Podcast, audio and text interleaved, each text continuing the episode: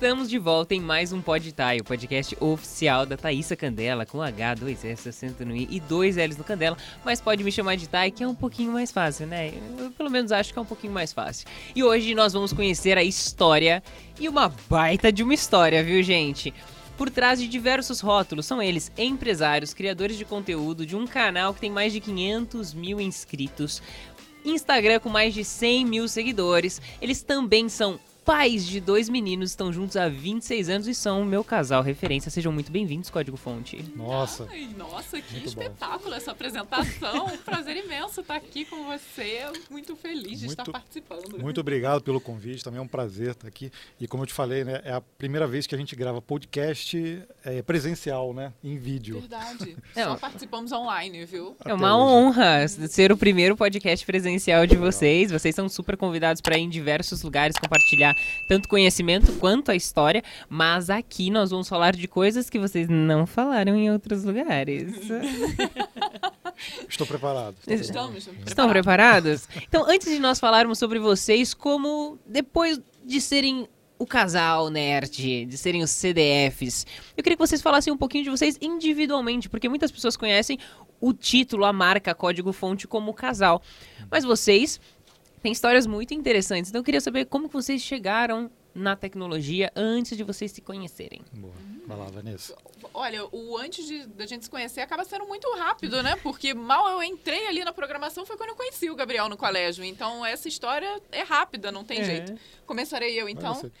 Bom, é, na verdade, eu, desde pequenininha, assim, eu sempre fui muito da área de exatas, né? Acho que eu sempre gostei muito de matemática, sempre me apaixonei desde pequena por essa área.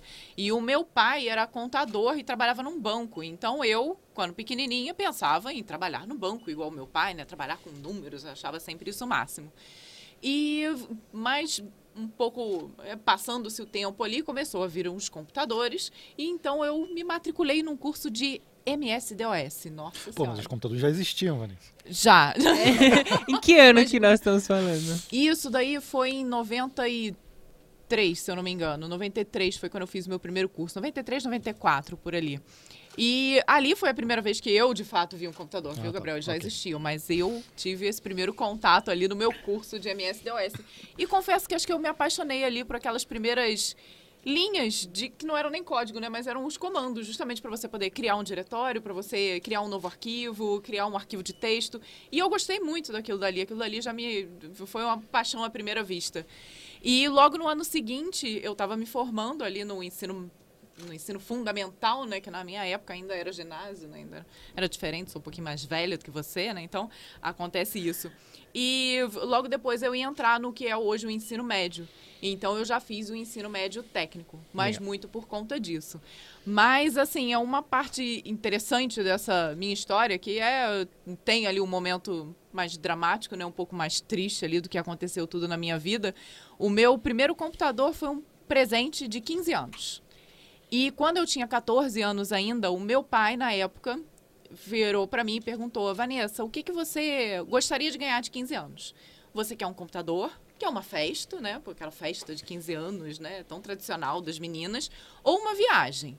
Escolhe uma das coisas, porque todas não têm condições da gente conseguir. E na época eu, de pronto, imediato, falei um computador. Porque na minha cabeça uma festa era algo que durava algumas horas, uma viagem iria acabar, e o computador era o que eu realmente poderia levar ali para minha vida e poderia aproveitar. Então, isso foi em 94, mas em 95 o meu pai faleceu. Então eu fazia 15 anos em março e ele faleceu em outubro. Então eu não tive a oportunidade de ganhar ainda o meu computador do meu pai, né? Mas a minha mãe, meu pai deixou ali o dinheirinho, me deu o computador. Então meu primeiro computador foi um IBM Aptiva, um Pentium 100, que era o máximo na época. E eu entrei na tecnologia logo nesse ano de 96, quando a gente começou o colégio. E onde eu ah, encontrei Gabriel lá por acaso. Eu usei esse Aptiva dela bastante. Sim. tinha Visual Basic 6 instalado lá. Né? Tinha, tinha. Olha. Tô pensando que. Engraçado que eu quase não jogava, né? Eu tinha só o The Sims lá instalado. É. Eu gostava. Age of Empires. Age of Empires. Age of. Empires era o jogo que eu joguei jogava muito Age of época. Empires, hein? Joguei Viu? muito. É, mas eu gostava mesmo de ter ele ali pra, pra começar. E foi onde eu instalei lá o Turbo Pascal, que a gente começou a aprender no colégio. Então, ali, a minha primeira, o meu primeiro encontro com a programação foi realmente no ensino médio técnico que a gente fez em tecnologia e onde eu conheci o Gabriel. E aí, uma curiosidade, sabe qual foi a minha primeira impressão do Gabriel quando eu olhei pra ele? Qual A minha foi? primeira coisa Foi foi, ruim? assim. foi- não, foi inusitada, pelo menos. Gente, tem um menino de cavanhaque na minha turma. Essa foi a minha primeira impressão do Gabriel. Aí ela achou que eu era muito mais velho. Sim, falei não, com certeza. Ele tem uns 18 anos, muito velho, né? Nada. 18 anos. Tinha 15. Mentira. Aí quando Chamou a atenção de alguma chamou forma. de alguma né? forma, eu não percebi muito bem qual era a forma, mas ainda assim chamou a atenção, né? Muito bom. E você, Gabriel? Bom, comigo aconteceu um pouco diferente. É, eu, quando tinha nove anos, isso foi lá em 1989, eu tinha um padrasto que era professor de matemática e ele tinha um computador. Ele, eu, eu sou de Petrópolis, né, no Rio de Janeiro, mas ele ia para lá, lá para casa, aos fins de semana. Ele era do Rio. E ele le- levou uma vez um MSX lá, um computador MSX. E ele usava para dar aula, tudo. E o MSX vinha com uns manuais cheios de comando também, que eu não entendia nada, era tudo comando em inglês. Mas eu tinha nove anos e, e queria brincar. Tinha muitos jogos ali. Então, quando ele levava o computador, eu ficava fuçando o manual e, e digitava os códigos ali para tentar alguma coisa. E aí fui aprendendo alguns comandos, mesmo sem saber exatamente o que, que fazia. Mas sabia, por exemplo, fazer looping, fazer condicional, essas coisas, né? E aí, um, depois de me acostumar bastante, eu e meu irmão mais velho, que é desenvolvedor também, e é um ano e pouco mais velho só, ele, a gente tinha uma caixa cheia de disco com jogos. E ficava difícil da gente escolher os jogos que a gente queria é, queria esco- jogar porque a, gente não, é, a gente queria organizar isso. E a gente pensou pô será que dá para fazer um programa que organiza os jogos né, e, e a gente bota o programa para rodar a gente digita o nome do jogo e aí ele diz ó tá no disco tal a gente coloca e ele executa e, a- e abre o jogo automaticamente a gente ficou quebrando a cabeça, meu irmão com 11 e eu com 9 para 10 anos, e a gente conseguiu fazer o programa. Sem, sem saber exatamente, mas conseguimos fazer. E é isso que virou, virou o nosso catálogo de jogos, né? Então esse foi a- o primeiro contato que eu tive com o computador e, e já tinha aquela sensação, né, de que eu conseguia conseguia criar algo do zero ali, né? É, passado aí alguns anos, é, eu, eu me envolvi muito com música, então é, eu estudava também, cheguei a estudar em escola de música e a- a- quem pagava a minha, a minha escola, né, de fazia piano e teoria clássica, é, era a minha bisavó que também veio a falecer, isso em 92, se eu não me engano. E aí eu meio que, meio que desisti, não quis mais continuar, porque ela que me incentivava a estudar. É, mas eu depois tive, cantei em coral, eu tive banda até 94, 95. E aí quando, é, por conta desse contato que eu tive com o computador lá atrás, eu pedi para o meu bisavô na época, ele falou, olha, eu não quero mais fazer o curso de música, eu quero trocar para um curso de informática.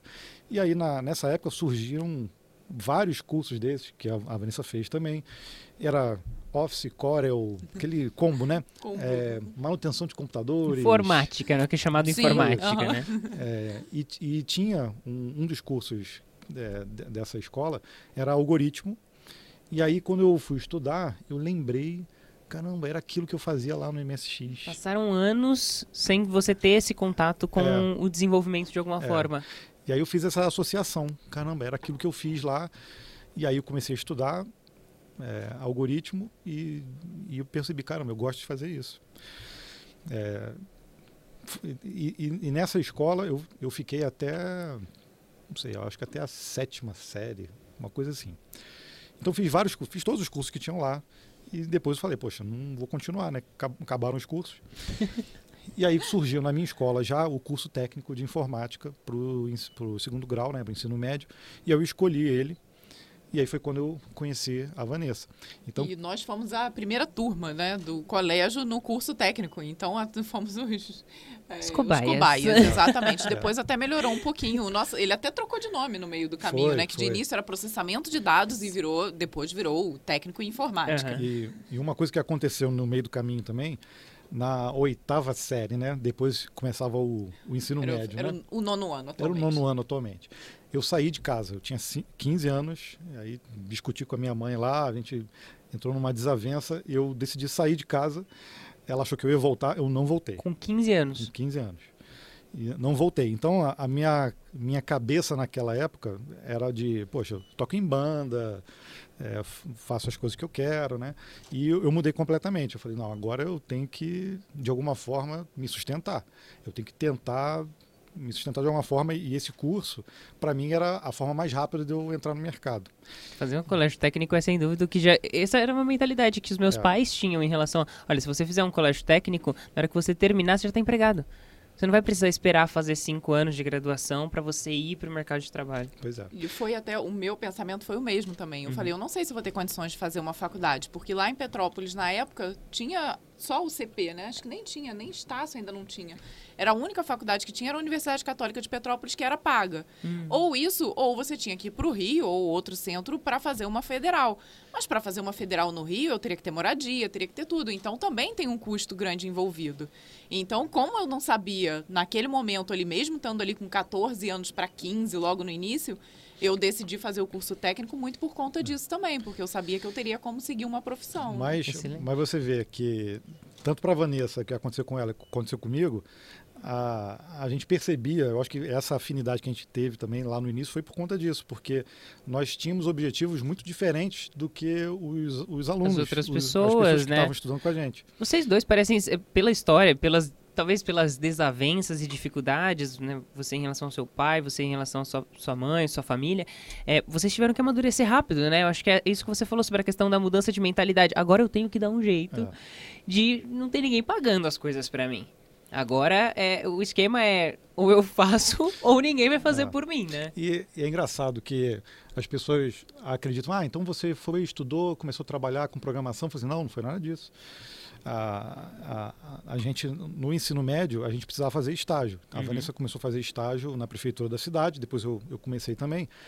Mas eu, eu já trabalhei em gráfica, trabalhei no McDonald's, trabalhei eh, na prefeitura também, fiz estágio lá, trabalhei em restaurante, eh, e restaurante italiano, aprendi várias receitas legais. também.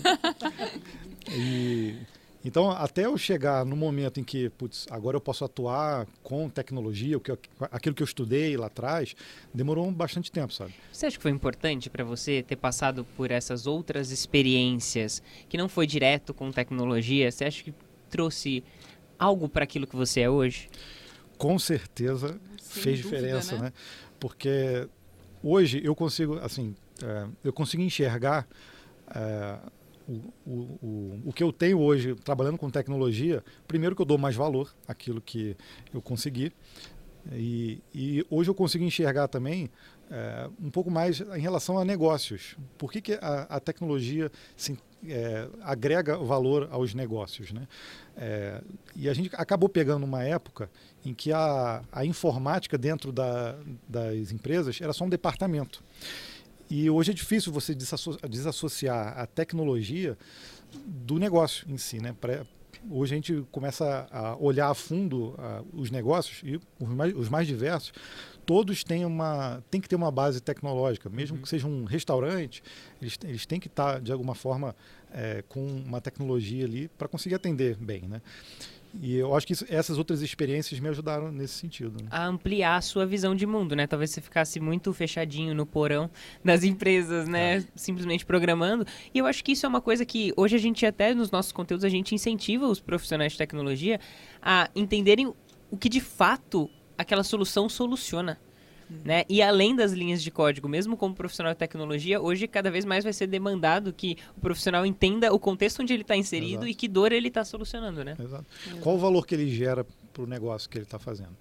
Ele- Não é a linha de código em si, né? a a gente tem que ter essa consciência, né? Até para saber, poxa, eu, eu estou aqui sendo valorizado ou não, não, está valendo a pena para mim ou não.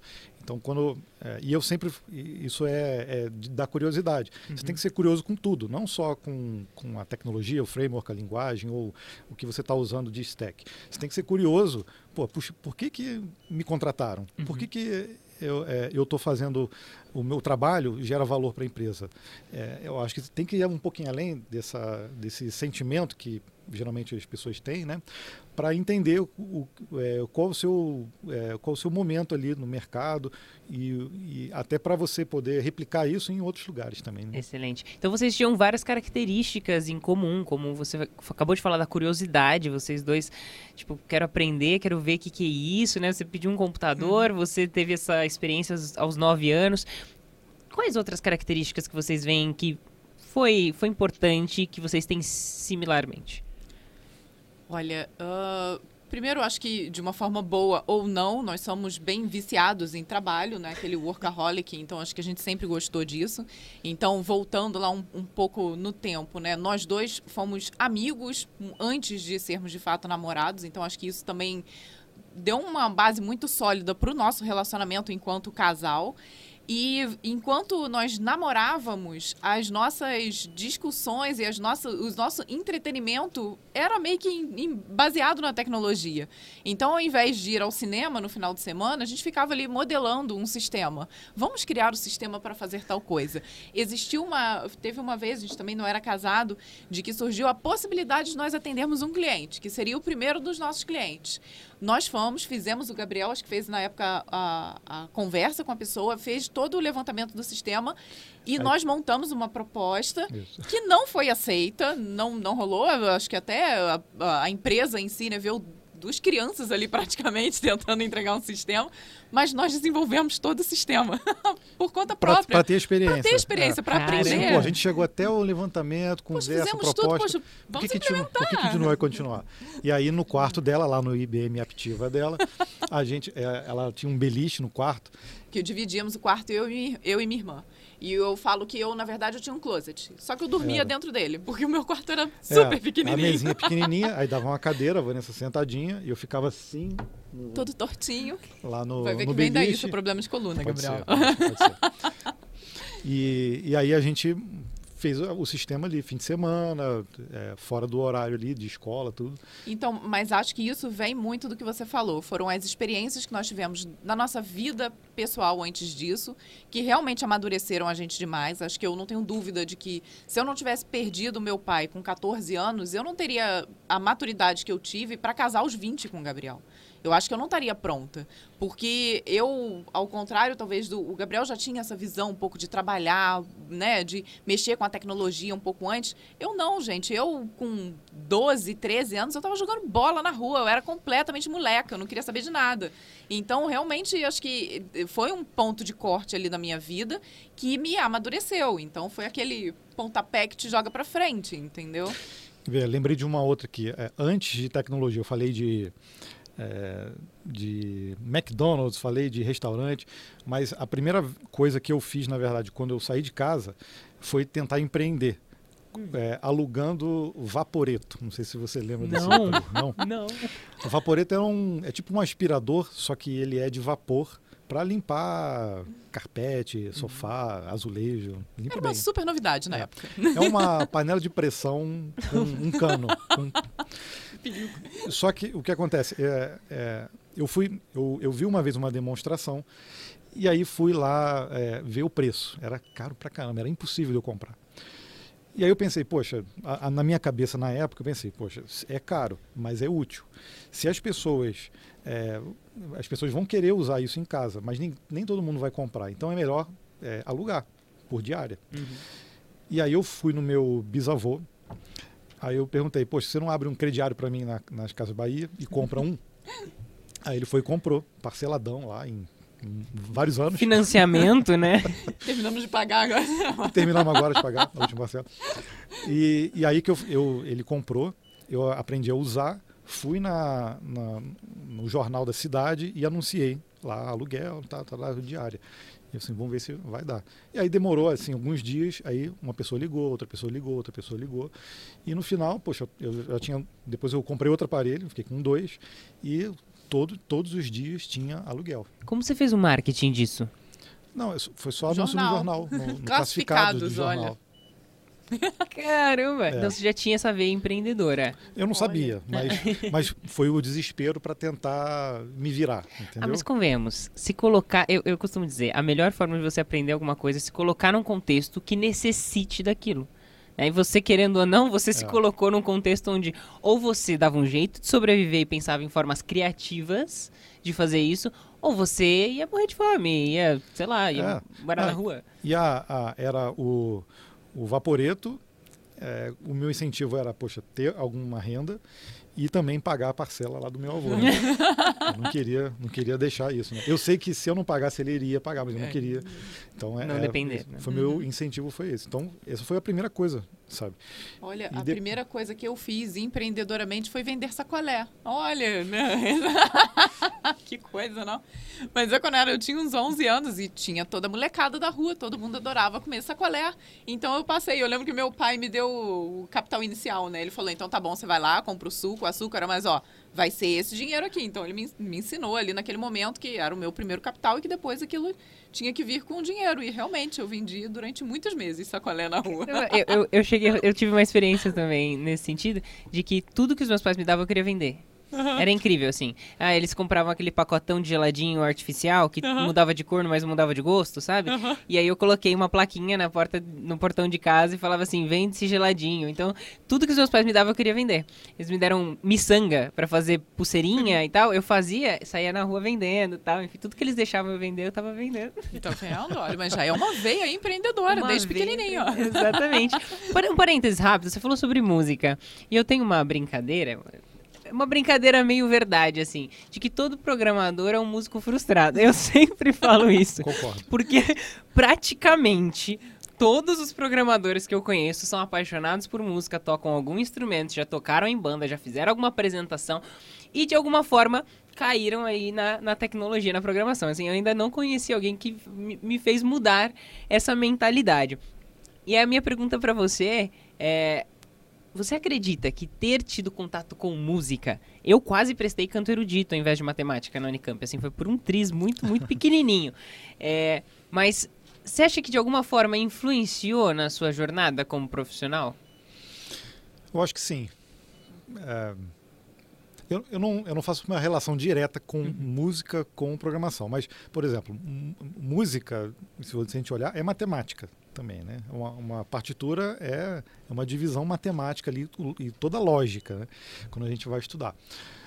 Mas é, eu acho que tem ali o elemento de criatividade, tem o elemento de, de no meu caso, é, cantar em coral e em grupo era a- o meu o meu momento também de estar entre amigos também. Eu tinha uma dificuldade de fazer amizade na escola, mas a- nesse meio musical para mim era um pouco mais fácil. né? Então eu era muito tímido. Ai- Ainda me considero tímido, mas a- ali me ajudou bastante, sabe, a, a- a conviver com outras pessoas. E, por exemplo, quando você está em coral ou até numa banda e é, é preciso que você tenha disciplina também. Então, nesse sentido, também me ajudou com a, a tecnologia, porque é, você tem que estudar, você tem que fazer as coisas várias vezes, errar várias vezes, e com a música, para mim, era parecido. E eu até brinco que eu sou músico, músico frustrado, sim, porque eu não tinha essa disciplina com música. Então, é, eu queria, por exemplo, tocar a música mais difícil, sem, sem treinar, sem passar, entendeu? ficar pulando etapa toda hora, sabe? Sim. Porque eu olhava, sei lá, gostava muito de Bon Jovi. Ah, vamos tocar Bon Jovi, vamos. E aí tinha um guitarrista da banda que o cara era fera, mas eu não conseguia tocar igual o tecladista.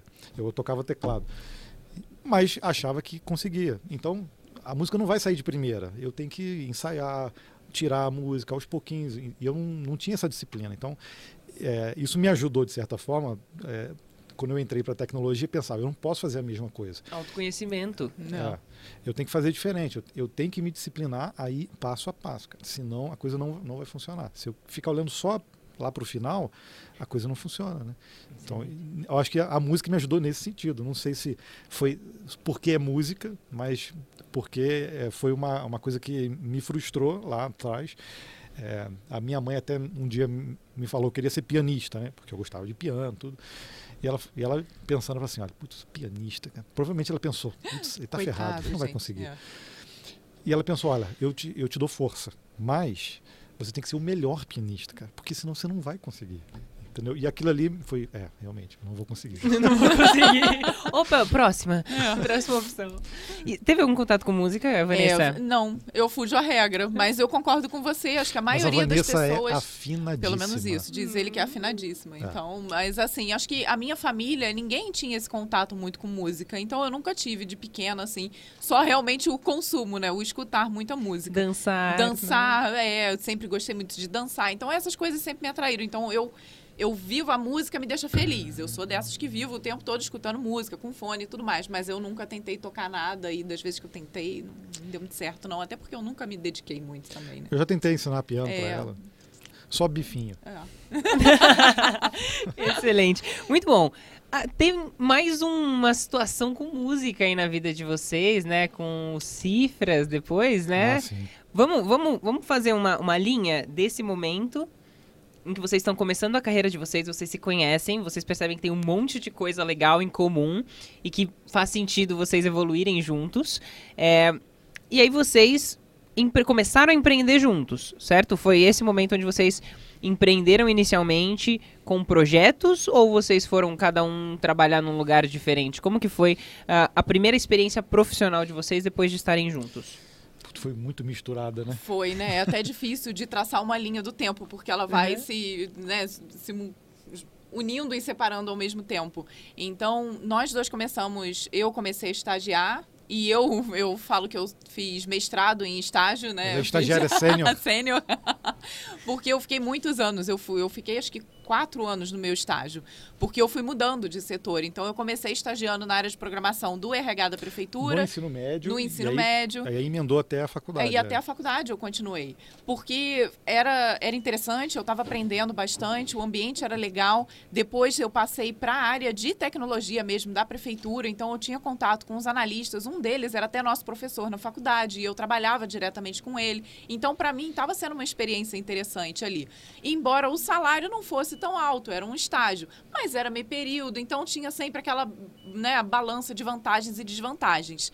E então eu acabei permanecendo. O Gabriel, quando começou no estágio, já não caiu na prefeitura numa área tão interessante quanto a minha. Então, na primeira oportunidade que teve, ele rapou fora. Foi embora. Né? Eu troquei o estágio por para trabalhar full time é, numa gráfica por mais 50 reais. Isso. Foi isso. Então, eu, na minha balança, falei, poxa, não vale a pena. Eu vou sair da área de programação que eu tô gostando, que eu tô aprendendo para ganhar 50 reais a mais. Não. É, então, eu me mantive Então, eu- durante é bastante porque tempo eu ali. estava realmente precisando sair dali daquele ambiente. Mas o, o que acontece é que é, quando a gente casa, é que, aliás, antes, um ano, da gente, ah, um ano antes da gente casar, a gente decide abrir nossa empresa. Então a, a nossa trajetória profissional pode se separar assim. É, eu fui pulando de emprego em emprego, a Vanessa também, mas a gente tem, tinha sempre a nossa empresa Que legal. e a gente corria sempre atrás. Por isso que a Vanessa falou que nós somos workaholic. É. Porque tínhamos- vocês não tinham tempo, né, Pra fazer É, nada além de isso, trabalhar, né? Trabalhar e ainda fazia faculdade, né? Porque É. quando nós casamos, como nós casamos muito novos, a gente ainda fazia faculdade. Então, realmente, era uma vida loucura, assim. A gente passava, o- é, era o full time de... Eu pegava às sete da manhã no trabalho e saía dez e meia da noite da faculdade. Nossa. E era direto. Então, tem gente realmente, que não dava reclama- tempo de nada. A é. gente reclama trabalhar oito horas por Viu, dia. é. E isso, determinada época da nossa faculdade, o Gabriel trabalhava no Rio. Então, o que que acontecia? Algumas Para quem não, matérias... pra quem não sabe, Isso. Petrópolis, Rio, é uma. é, muitas pessoas fazem esse essa, Trajeto, né? Descer a serra, trabalhar no Rio e voltar. Isso leva um dia normal com trânsito todo, a que coisa de uma hora e meia, duas horas para você chegar. E, e a gente fazia faculdade, eu, eu trabalhava no- numa empresa, trabalhei em algumas empresas no Rio, fazia esse trajeto, a Vanessa pegava sete horas, eu saía cinco horas de casa É. e voltava direto para a faculdade, não ia para casa, e aí a gente chegava em casa era 11 da noite. Exato, que era depois, quando saía da faculdade. E aí- E aí, o que que acontecia? O Gabriel saía às 6 horas, 20 para as 6, às vezes quando ele conseguia sair um pouco mais cedo, mas do Rio. E a aula começava às 6 e 10 no centro de Petrópolis.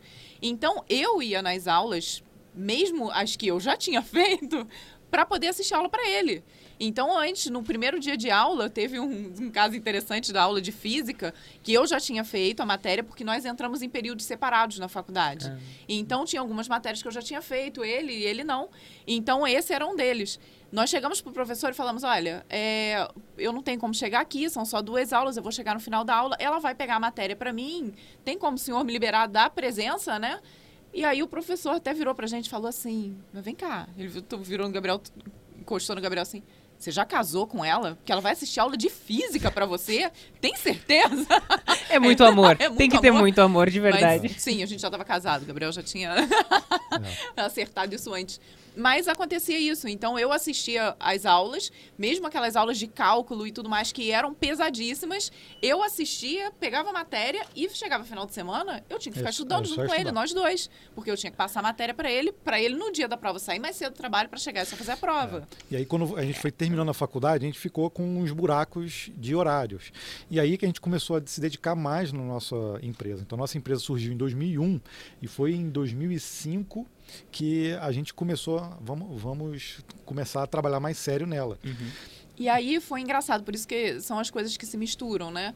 É, o, antes da gente casar, o Gabriel conseguiu entrar lá na, numa multinacional, que foi o que deu, de fato, o poder aquisitivo para que nós pudéssemos casar. Porque antes disso eram dois estagiários fazendo faculdade e tudo mais, não tinha. A gente fazia conta e sempre você não dá Isso, não dá. não dá. E aí, quando ele conseguiu esse, de fato, que foi até, acho que a, o primeiro trabalho ali como programador de, de fato ali, né? Embora antes a gente já trabalhasse. Mas aí a gente fez as continhas ali, dividiu, sobrou três moedas, beleza, dá para casar, vamos casar. e assim a gente passou os, os primeiros anos de casamento. Mas é, naquele momento, o, o Gabriel, então, trabalhava, né? Perto de casa. Logo depois aconteceu o acidente das Torres Gêmeas. Ele foi para o Rio e a gente Porque passou era, a a multinacional era da área de aviação, então é, ainda era em Petrópolis, né? é. né? Mas eu trabalhava fora e já tinha empresa. A empresa que ele trabalhava antes, a gente continuou mantendo o site. Então a gente já tinha ali um cliente em que nós já. dois trabalhávamos já desde essa época. Quando criou a RW. Desde 2000. É, a gente nem tinha a empresa ainda. Não, não tinha. Quando criou a RW, que é a empresa de fato, a gente começou a atender um outro cliente. Que veio da Rua Tereza, que é o centro de moda que tem em Petrópolis. É um polo de moda que tem lá e que tem várias lojas de moda. E ali surgiu essa oportunidade. Na época eu estava trabalhando no lugar. Você vai contar a história toda, a gente vai ficar cinco, cinco horas. Cinco horas, tá bom, eu encurto. Mas só para tentar ali traçar essa linha, né? Começamos então a atender essa loja e eu onde eu estava trabalhando na época, eu já tinha chegado ali meio que no meu ápice, né, de do, do que eu poderia fazer dentro da empresa. Eu trabalhava numa revenda de bebidas, eu até cheguei a ser gerente de informática numa época, mas aí vem justamente, eu era muito nova, então acho que eu não tinha soft skills o suficiente para estar tá ali naquele cargo. Eu tinha 21 na época, foi logo que a gente casou. Então eu era realmente muito nova. Então eu tinha capacidade técnica, mas eu não tinha capacidade emocional de segurar o rojão de ser gerente ali de uma área e tinham várias revendas em outros lugares e tudo. Então eu fiquei. E rolava muito problema. Né? Rolavam né? muitos problemas que hoje eu tenho certeza que eu conseguiria dar conta. Na época, eu não consegui, fazendo faculdade, tudo isso que estava acontecendo na nossa vida. Chegou num ponto que eu cheguei para o pessoal da administração da empresa e falei: olha, não dá para mim. É, tem que ter uma outra pessoa, é muito trabalho, eu não estou conseguindo, realmente não, não vai dar certo. E aí eles entenderam, colocaram uma outra pessoa e eu fiquei dividindo o trabalho ali com ela. Então eu passei a ter alguém ali que estava acima de mim, mas que eu conseguia dividir o trabalho. Mas e a RW? A RW, enquanto isso, rodava em paralelo. É. Junto com a faculdade, só não tínhamos filhos na época, é. graças a Deus. Então vocês já tinham um ou dois clientes nesse momento da empresa de vocês? Nesse momento foi quando a gente conseguiu o segundo cliente. Que é o de moda. O de moda. e aí, juntou justamente isso. A gente viu uma oportunidade de realmente trabalhar nessa área da nossa empresa e eu já não estava mais satisfeita onde eu estava. Então o Gabriel falou, Vanessa, o que, que você acha de tocar então RW? Poxa, dá para eu segurar as pontas aqui financeiramente, a gente investe nisso, vamos tentar. Poxa, já viu que tem um nicho, tá interessante, a gente já começou ali a, a ser indicado para outros clientes e tudo mais. Eu falei, poxa, então tá bom. Aí tive o aviso lá da empresa e tudo mais, mas foi onde a gente começou. E ali, nós acho que nós trouxemos essa experiência, principalmente do Gabriel, que já trabalhava em multinacional e tudo mais. Então a gente tinha um processo de trabalho muito bem definido. Nós tínhamos ali propostas, a gente trazia tudo que ali na cidade acho que as outras empresas de tecnologia não traziam. Então acabou sendo o nosso diferencial. E ali foi, um chama outro, chama outro, chama outro. Então, em poucos meses, a gente passou a atender várias lojas de moda. Tanto é que, na época, nós tínhamos ali uma espécie de um framework próprio. É isso que eu ia perguntar. Pra Vocês tinham um templatezinho que vocês iam replicando para cada A gente loja. conseguia fazer. E aí, na época, o que, que eu fiz? Eu fui fazer um curso de Flash, porque Flash era o que tinha na época, para justamente, a gente já tinha ali toda a parte do que seria o back-end, e a gente precisava do front-end, que era o Flash na época. Pra galera que Então, não sabe o que é Flash. Flash é, é um HTML muito piorado, onde a gente conseguia incluir animações na página. Que justamente na época não era possível através do HTML, o CSS já existia, mas era algo que estava começando. O JavaScript estava começando também, depois disso que começou a vir ali jQuery. Então olha como é que é velho, né? Já deu pro pessoal situar na linha do tempo o Flash. Que já descansa em paz hoje em dia, não existe mais. Né? Foi, a minha formação já não serve de mais nada. Mas me foi muito útil. E acho que nesse momento eu passei a me dedicar exclusivamente à RW. Então a minha vida dentro das empresas não foi tão grande. Mas o Gabriel só está de fato trabalhando comigo na empresa full time desde 2020. Então, é. até 2019, o Gabriel ainda se dividia dentro e fora da RW. É, isso porque é- o código fonte TV tá dentro da. Vocês consideram como dentro da RW? Sim, é. Sim. É. Aí, aí tem toda uma história do próprio código-fonte, mas a minha trajetória profissional é, começou nessa, nessa multinacional como desenvolvedor, é, mas poucos, eu fiquei a- alguns meses lá, depois do acidente lá das, das Torres Gêmeas, né? É, houve um corte gigante, e aí eu fui começar a trabalhar no Rio. E aí lá eu passei por outras empresas muito boas também, Xerox, trabalhei no BNDES, então é, adquiri um- experiências assim que eu jamais imaginaria é, morando em Petrópolis, né? E, e é isso que a gente, quando a gente começou a trabalhar com a nossa empresa, eu tentei jogar esse... A é, gente emulou um, pouco- pouquinho disso, né? Das É. grandes corporações dentro da nossa Porque- empresa, que éramos só nós dois. É, de, de certa forma, mesmo sem saber, a- depois da faculdade a gente até fez um MBA em gestão empresarial. Mas mesmo sem saber, a gente foi empiricamente per- percebendo que ah, o atendimento que era feito na, pelas nossos concorrentes na nossa cidade era muito aquém do que a gente poderia fazer com a nossa empresa. É, ter mais profissionalismo, responder melhor com atendimento. Né? E, e depois a gente viu no, no MBA que, poxa, ó, você, você acabou criando o seu diferencial, você acabou criando, eu não sei se usa ainda, mas é, lá que a gente aprendeu depois que era a flor do serviço, né?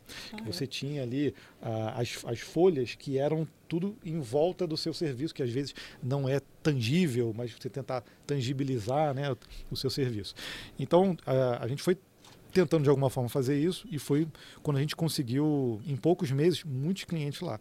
Então isso acabou dando um, um impulso para a gente, para a Vanessa trabalhar direto na empresa e eu me virava depois da faculdade, eh, me virava, a gente tinha, já teve escritório, já tivemos com um formato de eh, agência de marketing digital também, com, com funcionários, tudo. Eh, e ao mesmo tempo, eh, a, a, a gente sempre ficava inventando coisas, né? Sempre. Não era suficiente. Enquanto não, não. tinha os filhos, porque a gente pensava, poxa, olha, eu estou trabalhando aqui, você está trabalhando na RDA, pô, mas vamos fazer outra coisa. E aí vinham as nossas loucuras, né? Então, por exemplo, como a gente trabalhava com o pessoal de moda, a gente entregava ali um, um site que, na verdade, era um sistema para que as pessoas conseguissem alimentar sozinhas. Mas aí vinha o pessoal da loja e falava, poxa, mas eu não tenho como tirar foto. Como é que eu vou fazer?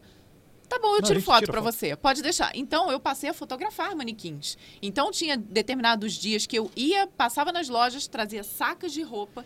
Em casa, nós tínhamos uma manequim. Eu vestia manequim, passava as roupas, o tirava estúdio foto. do código fonte antes era o estúdio de Era o fotografia. estúdio de fotografia. das roupas. Então, assim, nós começamos a perceber que naquele nicho que nós estávamos fazendo de desenvolvimento de site, precisava de outros serviços. E a gente passou a oferecer esses outros serviços. Customer Experience estava excelente, né? Porque vocês viam a dor ali e já criavam um Exatamente. serviço que atendia essa e aí demanda. foi o que ajudou, porque quando eu chegava num cliente novo, eu já sabia exatamente quais eram todas as dores daquele cliente. Então eu chegava, olha, eu vou ter isso, isso e isso para você, mas eu também tenho um plano que eu consigo tirar suas fotos, eu consigo incluir tantos produtos, já tem aqui para você fazer a troca de coleção para verão, a troca de coleção para outono e inverno. Então eu já conhecia bem aquele mercado e isso realmente fez com que a gente prosperasse ali, Bom, né? então esse trabalho todo fez com que a gente conseguisse, por exemplo, com nós com 27 anos, a gente já tivesse construído a nossa casa. A gente construiu a nossa casa, né? Com tudo com bem salário. que né, não estava 100% pronta, mas sim, nós estávamos dentro da Não, nossa fantástico, casa ali. Vocês já então, tinham né? conseguido um êxito é, financeiro, falando, né? Vocês saíram de uma condição e, e chegaram numa outra condição muito, muito legal. É. Deixa eu aproveitar, fazer um parênteses aqui, já que a gente tá falando de moda. Eu queria presentear vocês Opa, com algo presente é sempre eu, bom, é né? presente- que eu espero que vocês gostem. É, pegando o gancho aí da moda. Vamos ver, vamos ver se, se vai dar jogo. Por favor, puderem Ó, abrir. nossa. por a caixa. Vai lá, Vanessa. Olha, tem um espelho ali. Ó. Ih, suspense, olha. Tum, tum, tum, tum. Nossa! Olha, que legal. Agora que nós somos moradores de São José dos Campos, Olha, nós estamos mais no interior. no interior. E aí, Olha, nossos filhos já estão falando do interior, viu? Do interior com esse já, R. já com R. Que legal. Hum, gente. É tão Olha. chique, eu acho tão bonito você de chapéu, é tão elegante.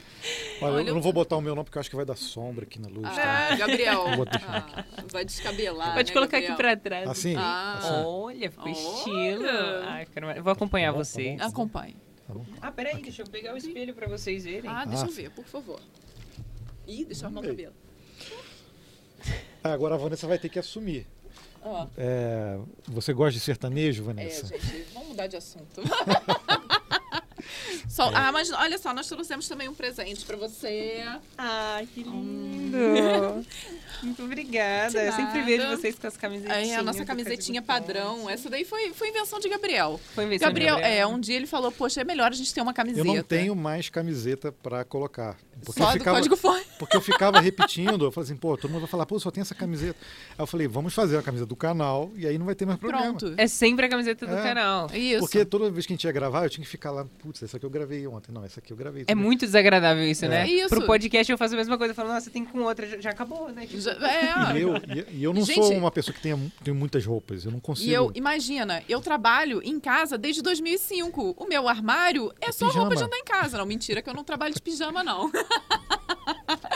eu trabalho de roupa de ginástica, confesso, tá? É calça leg, tênisinho, é assim. Daqui pra cima maquiada, daqui pra baixo esporte. Gente, muito bom. Obrigada pelo presente. Que É, é uma honra poder compartilhar com vocês, né, desse momento. é, e dar esse presentinho também para vocês lembrarem de mim, né? Quando vocês verem o chapéu. Eu sei que é, as pessoas não têm o hábito de utilizar chapéu, é algo diferente, né? Quando as pessoas vêm. Mas é o chapéu da minha marca, Thaísa Pô. Candela. Que legal. Que, Aham. que estou fazendo o lançamento nesse ano, né? Para que as pessoas possam se enchapelar Ah, né, o estilo Thay Candela. Mas mais do que isso, é um momento super legal de poder ouvir. A gente ainda vai ouvir muita coisa da história de vocês, ainda tem muita coisa legal para compartilhar, mas eu tenho certeza que teve alguma pessoa individualmente para vocês que merece que vocês tirem o chapéu. Então, eu queria que vocês dissessem uma pessoa na jornada de vocês que foi muito importante para vocês chegarem onde vocês chegaram, para vocês serem mais do que o que vocês conquistaram, mas ser a pessoa que vocês são hoje. Uma pessoa para cada um de vocês. Começa, Vanessa. Ai, eu, pode começar você, Gabriel, eu deixo. Pô, aí você pega no, no, no meu tendão de Aquiles. Eu tenho sim. Eu acho que tem uma oportunidade pública de eu fazer uma homenagem a ele, meu bisavô, ele já faleceu já no ano em que a gente casou, ele faleceu. É, e, e não só para mim, não, não me ajudou só individualmente, ajudou meus irmãos é, na falta ali de um pai dentro de casa. Então foi uma pessoa que é, Cara, não, eu não tenho palavras. A Vanessa chegou a conhecer ele, então eu fico, eu fico muito feliz É. da Vanessa ter conhecido ele. E foi assim, sim- simplesmente foi a, a melhor pessoa que eu já conheci na minha vida. É impressionante que eu vou fazer o adendo enquanto o Gabriel se recompõe, porque ele não era nem o avô de sangue, de fato, deles. Mas era uma pessoa incrível. E acho que ele fez uma diferença absurda na vida, É. não só do Gabriel, mas dos outros dois irmãos também, sabe? Então, é uma Foi. pessoa incrível. Então, ele, quando eu, sei lá, estudava música, ele queria me ajudar. Foi ele que fez o, o parcelamento lá do, do, do Vaporeto. É, ele vinha muito a São Paulo aqui, então quando ele. é, ele, ele sabia que eu, eu e meu irmão estava estudando programação. Ele ia na livraria, ele não sabia o nome de nada. Ele olhava lá as coisas, ele não sabia nada. Aí ele ia no telefone da livraria é, aqui, tô vendo um negócio aqui chamado Java, te interessa? Eu falei, vou, eu não, eu não sei Java, mas Aí ia lá, comprava, mandava por correio os livros. Então, vários livros que eu tinha lá. Eu não conhecia Java, Delphi, eu não conhecia nada. O que eu conhecia era Turbo Pascal, né, essas coisas. Então, vários livros que ele comprou, eu ia olhando, lendo.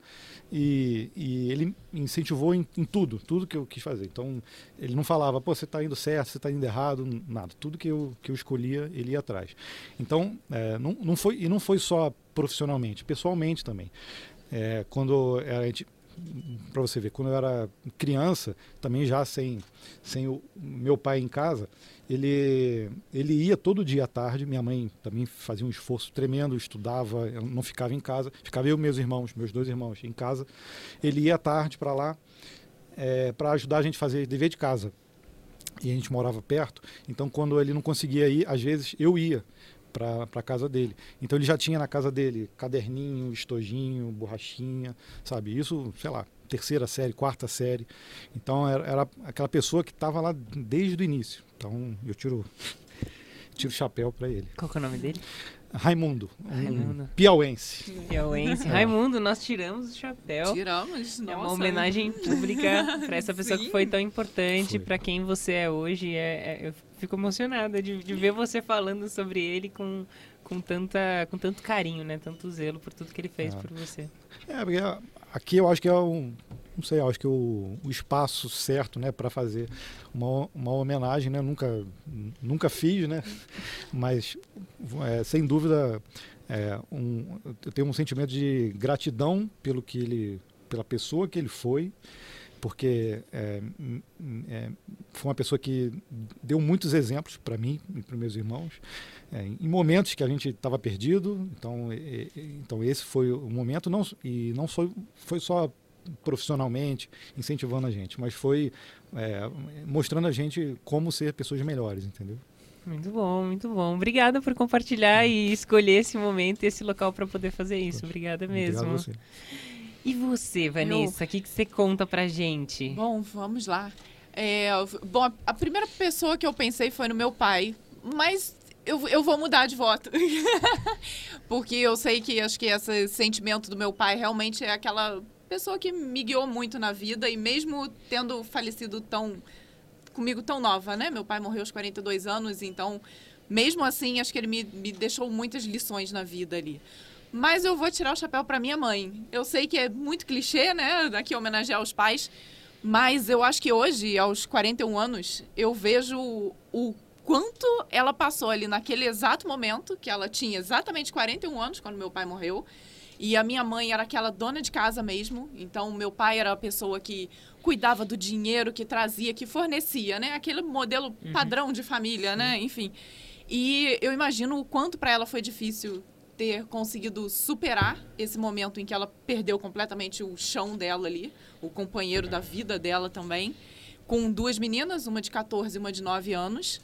E a minha mãe, ela estudou até a quinta série e logo depois também começou a trabalhar, porque vinha de uma família de muitos filhos, então passou muita dificuldade enquanto era nova.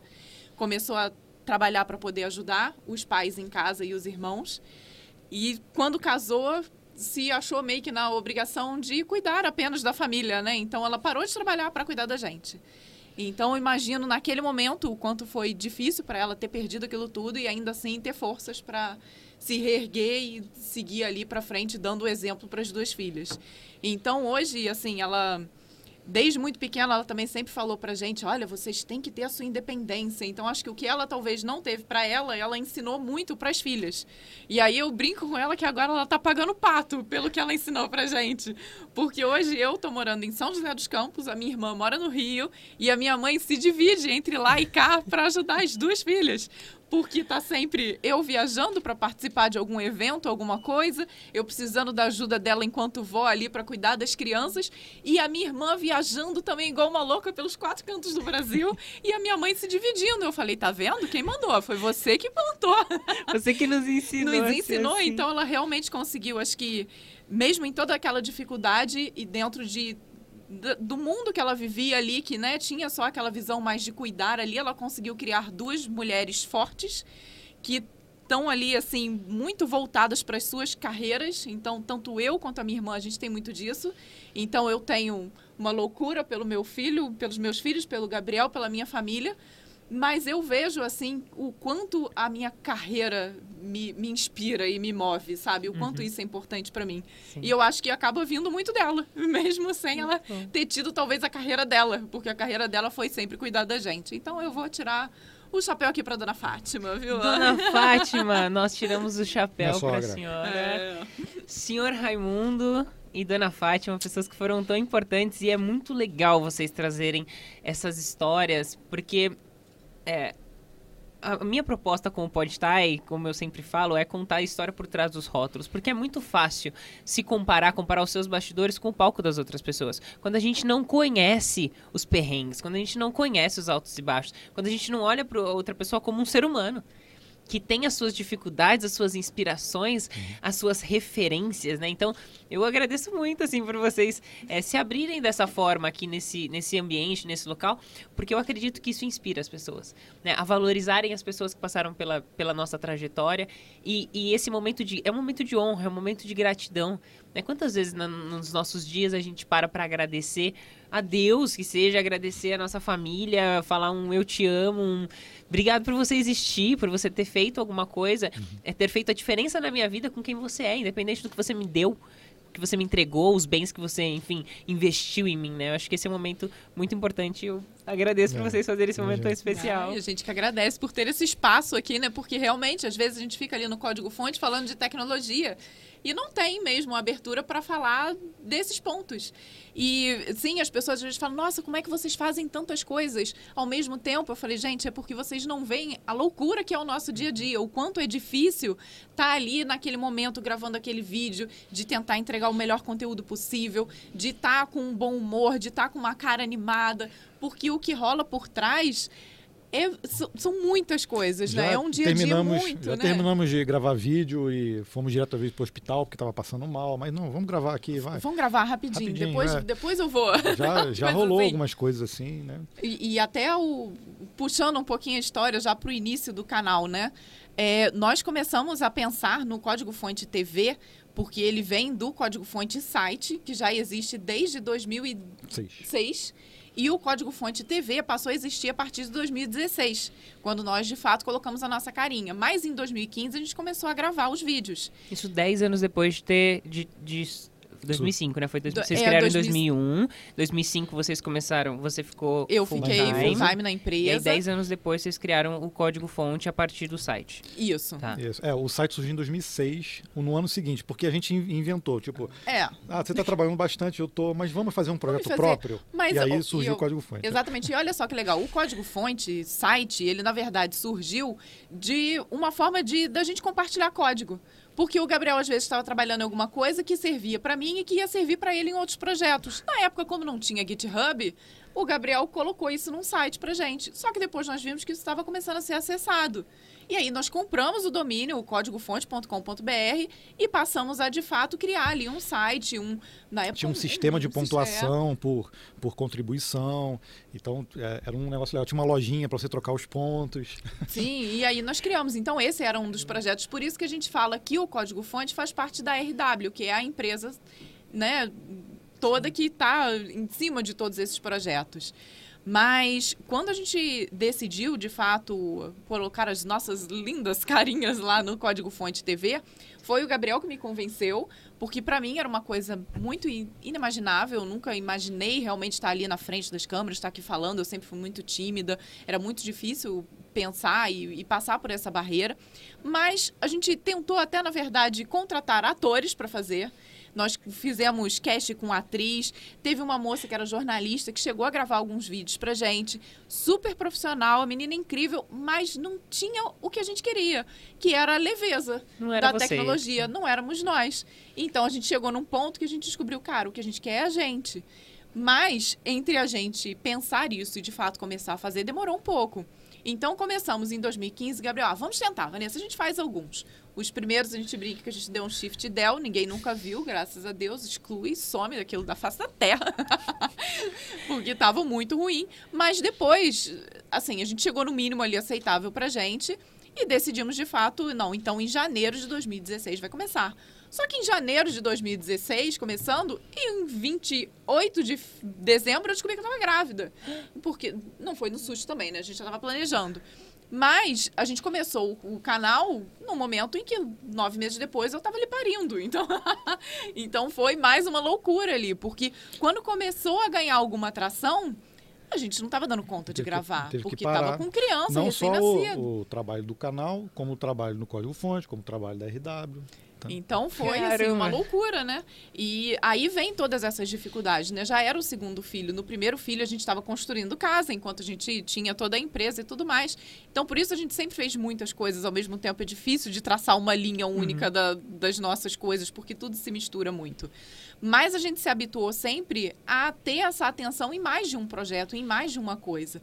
E só hoje é que, de fato, a gente está aqui voltado 100% para o Código Fonte TV. Então, agora é a vez. primeira vez que foi quando, em 2019, a gente chegou à conclusão de, olha, Gabriel, não dá mais para eu manter sozinha.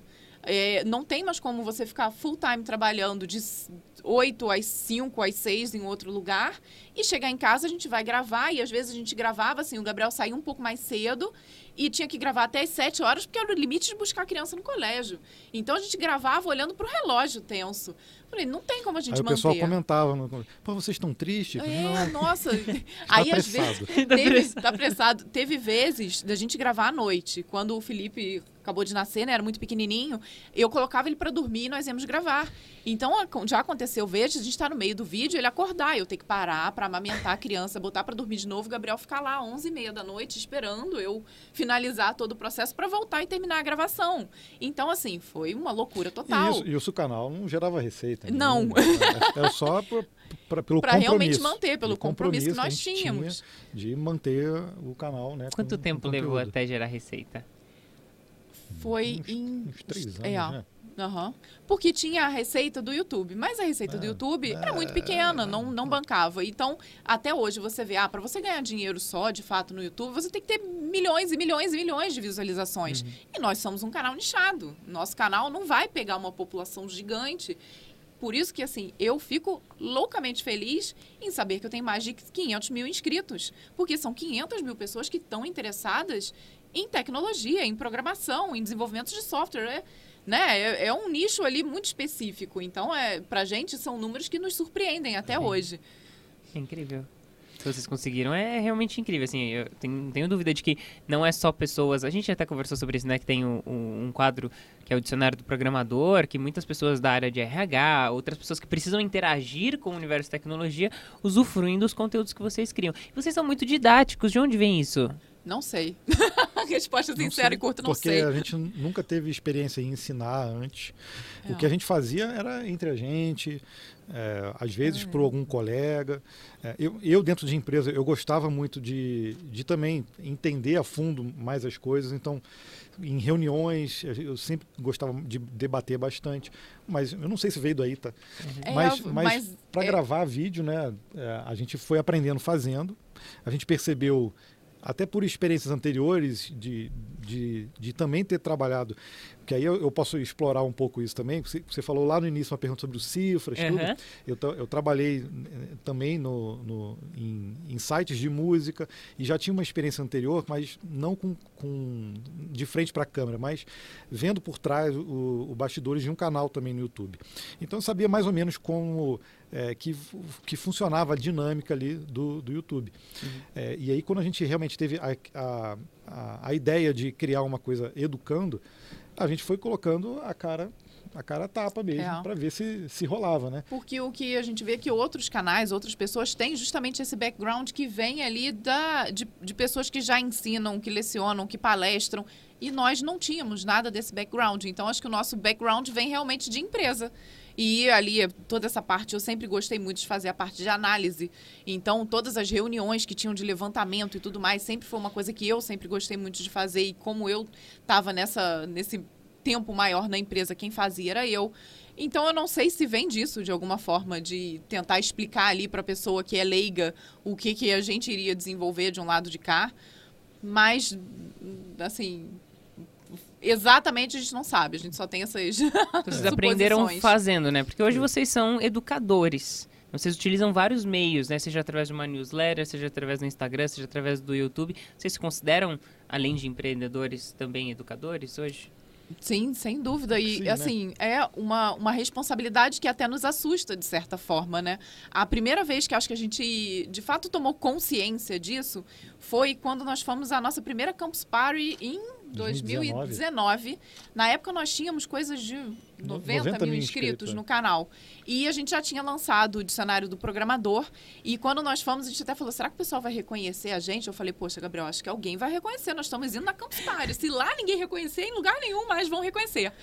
Mas pra gente foi uma surpresa imensa, porque a gente quase não conseguiu andar na Campus Party. Muitas pessoas pararam para tirar foto e o pessoal passava e cochichava e olhava e apontava. Então pra gente foi E incrível. muitos professores paravam a gente falando, eu boto os vídeos de vocês na minha sala, sala de aula. Arrepiada, só Olha, isso. Aí, nessa hora, na hora que chegou um professor falou isso, daqui a pouco veio Outro, outro, veio falou, outro, aí veio outro, mais veio um, falou. Aí o Gabriel, quando, quando a gente chegou num cantinho, o Gabriel É, virou pra assim. mim e falou: Vanessa, estão passando nossos vídeos direto em faculdade, em colégio e tudo mais. Olha a responsabilidade. A gente não pode falar, falar uma vírgula errada nesses vídeos. Gente, Então, incrível. ali a gente realmente teve uma, um contato pessoal ali com o nosso público Uhum. e deu pra gente essa noção de grandeza, de, da responsabilidade que, de certa forma, a gente trouxe pra gente, né? De, olha, realmente, se tem tanta gente consumindo esse conteúdo, a gente tem que tomar ainda mais cuidado pra trazer ali e ter certeza de que forma certa. fazer da né? forma correta, tentar fazer da melhor forma possível. Então, isso trouxe essa alegria e essa responsabilidade E mesmo com as nossas dificuldades pessoais de gravação, nossas limitações também de produção, a gente tenta fazer o melhor que dá na, naquele momento. Tem vídeo que sai muito bem. Às vezes a gente sabe que o roteiro tá bom, mas às vezes a gente não consegue gravar do jeito que a gente imagina. Tem, então, é, tem, tem de tudo um pouco, né? Se não estiver bem naquele dia, isso muda muito. né? Acontece. é. Muito, não tem jeito. Então teve, já teve vídeo que depois de ir pro ar a pessoa falou: "Nossa, eles estavam zangados, eles estavam tristes". E não, foi um desses vídeos que a gente gravou entre meia-noite e meio. Então assim, não dava, nós estávamos exaustos e isso transparece no vídeo, não tem como você trabalhar o dia todo, cuidar dos filhos, não sei o que, botar um filho para dormir, voltar e fingir que nada aconteceu. Tá na sua expressão ali que você tá exausta. Então nós passamos muito por isso. E foi até um desses motivos quando a gente chegou em 2019 e falou, Gabriel, não tem jeito, cresceu mais do que a gente imaginava, que bom, que notícia boa, mas a gente precisa que estarmos nós dois aqui o tempo foi, todo, né? E foi essa persistência que a gente acabou tendo com, com código-fonte, com canal, com os nossos clientes, é, com o aprendizado de tecnologia que eu, por exemplo, não tive lá com a música, lá atrás. Então, é, fazendo essa comparação, é, a gente persistiu três anos. Na verdade, o nosso intuito nunca foi ganhar dinheiro com o canal. Foi sempre, sempre ter assim, poxa, vamos ter uma área de, de vídeos para o código-fonte. E, então vamos. Então, quando a gente decidiu, a gente bateu o martelo, a gente só sabia, olha, toda semana tem que ter vídeo. Não interessa. Então a, a gente a- arrumou um jeito na nossa agenda de sempre, sempre fazer. E aí, com a coisa crescendo, a gente sempre melhorando, é, os nossos feedbacks internos, assim, são. A gente É, é um problema a sério, gente a gente briga briga, bastante loucamente. para isso, para tentar melhorar, porque a- eu sou perfeccionista, então eu vou às vezes no detalhe e tudo para tentar melhorar. Então, cada vídeo, a, a gente hoje se pega o primeiro vídeo do canal, sei lá, depois de três meses, é, eu, eu, eu lembro que eu falei com a Vanessa, depois que a gente gravou 70 vídeos, que eu assisti, eu falei, agora eu gostei. É. Agora eu gostei. E eu nem olho aqueles vídeos antigos, Não, eu eu, falo, nem não quero assisto nem também. ver. É. Então levou um tempo, sabe? E é essa coisa de ficar criticando o seu próprio trabalho, tentar sempre melhorar. Mas é, é uma coisa boa, né? Porque essa crítica, tudo bem né, que tem que tomar cuidado, senão vira ali um pouco de síndrome do impostor, é alguma coisa que acaba te puxando para baixo, né? Ao invés de realmente é, fazer com que você melhore. Mas esse nosso jeito um pouco cri-cri é bom por conta disso, porque a gente nunca está muito satisfeito com o que a gente está fazendo. Então, realmente, a gente está sempre tentando aumentar um pouquinho a nossa barra. E isso é bom. E aí, você falou né, no início de coisas que a gente se complementa e tudo mais. Eu e Gabriel, a gente é muito engraçado, né? Porque tem realmente uma, um companheirismo ali muito fluido, é muito natural pra gente. Então a gente dentro da empresa e até dentro da casa, das nossas coisas, a gente acaba ali meio que cada um se acomodando e se ajustando ao que mais gosta de fazer e de que alguma forma se encaixa. E isso de uma forma muito natural. Então não tem essa coisa de, ah, Gabriel, você vai fazer isso, eu vou fazer aquilo. A gente vai naturalmente ali, cada um achando o seu espaço. E o Gabriel, ele é muito o o, Ih, vai o criativo. Não, Ah, poxa, tá. olha. Ah, que bom. hein? Não, ele é muito criativo. Então, ele é o que inventa a moda. A partir do momento que ele inventou a moda e eu comprei aquela ideia, ferrou, porque a gente não para mais. Entendeu? Então, tem isso. Às vezes ele inventa. Ai, Gabriel, não, vamos fazer. O, o compilado, que é o nosso podcast, foi assim. Vamos fazer o compilado. Nossa, não, Gabriel, não dá. Como é que a gente vai conseguir fazer? Não inventa. Aí tá. Daqui a pouco vem ele, não, mas e se a gente fizesse assim? Se a gente fizesse notícia? E se a gente fizesse essa. Daqui a pouco eu é. Eu Não, falei se assim, a não, gente mas a gente fizer. não precisa escrever, a gente bota alguém para escrever Alguém escreve as notícias, a gente vai conseguir. Eu, é, tá, então notícias que dá certo, teria condições de a gente fazer. não Então tá bom, legal. Aí daqui a pouco começo eu inventando, não, mas e se fizer aquilo ali, aquilo assim? e aí quando vê, já era. A partir do momento que a gente bota que vai fazer, a gente faz. Seja a- sangue e suor, mas a gente vai realmente colocar aquilo ali como o nosso objetivo e a gente vai correr atrás para que aquilo ali dê certo. Isso é ótimo. Mas isso também já fez a gente fazer muitas coisas que depois a gente pensou, poxa, mas foram tantos sinais pra gente parar, por que, que a gente não parou É. antes? Conta uma. Então também acontece. Conta uma pra gente. Conta uma. Vale moda. Foi um. Lembra daquela época do peixe urbano? Uhum. E, né, e todos Groupon. esses sites, Groupon e tudo mais, né? Aquilo surgiu Compra coletiva, um, né? compra coletivo, um rolo compressor incrível, nossa. Na época nós tínhamos muitos clientes de moda numa cidade voltada para moda e tudo mais. O que que nós vamos fazer? Vamos fazer um específico de moda. Nichadão. Nichadão, vale moda, incrível. Cara, nós criamos logo, criamos, fizemos comercial para televisão.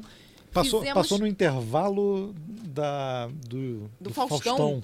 Do Faustão na, na Inter Grava- TV, que é a gravamos- TV local. usar uma grana É. e... Isso, Gravamos, investimos. gravamos lá em casa com um ator, contratamos ator. A É. gente fez o roteiro do, do, do comercial. né? Sim, era um comercial engraçadinho. Fizemos tudo isso. E aí, o Gabriel, a gente inventa a moda. Vamos desenvolver o sistema. Não, panfleto, distribuímos na cidade. Sim, corre atrás dos clientes, marco reunião com todos eles. Pra quem MVP, todos né? Eles, pra Vamos fazer um negócio completo. É, Exatamente. isso aí. Aí- aí- Gabriel, aí- vamos criar o Olha, olha sistema. o nível da loucura. Vamos criar o sistema. Não, vamos pegar um pronto desses aí que tem. Ah, Eu falei, não. não, não, não. Vou, vou fazer do zero. Do zero. Vou fazer o meu e assim o nosso vai ser diferente porque como tem várias lojas, se a pessoa for aqui trocar o cupom aqui, já vai estar tudo na Da- web. da- da a baixa- pessoa vai dar baixa em vai todas ter uma área elas. lojista da baixa. Isso, perfeito. Fizemos eu ter tudo uma área de isso, tudo isso. no site. Aí, para começar, a primeira reunião tinha mais um rapaz que era sócio nosso. A primeira reunião acabou a luz. Ela foi feita à luz de velas. A gente terminou escrevendo num quadro e tirando foto do celular para poder guardar o que estava escrito é. com flash, porque foi a luz de velas. Esse foi o primeiro sinal. De que dava errado. Chovia loucamente na cidade, mas não, beleza, não tem nada a ver. Segue. Depois começamos, comecei a conversar com os clientes, alguns dos clientes nossos que eram de longa data e tudo mais, conversando com a gente. Vanessa, é legal e tudo mais, mas olha, aqui a gente já vende muito para atacado. Então, talvez pra gente não é muito interessante, a gente não consegue dar um desconto tão grande, porque o, o desconto era o que era 50, 60, 70. Eu vou conseguir te dar 20, não sei se vai ser muito legal. Não escutei esses também. Fui na onda dos outros que, putz, super legal, vamos fazer, vamos fazer.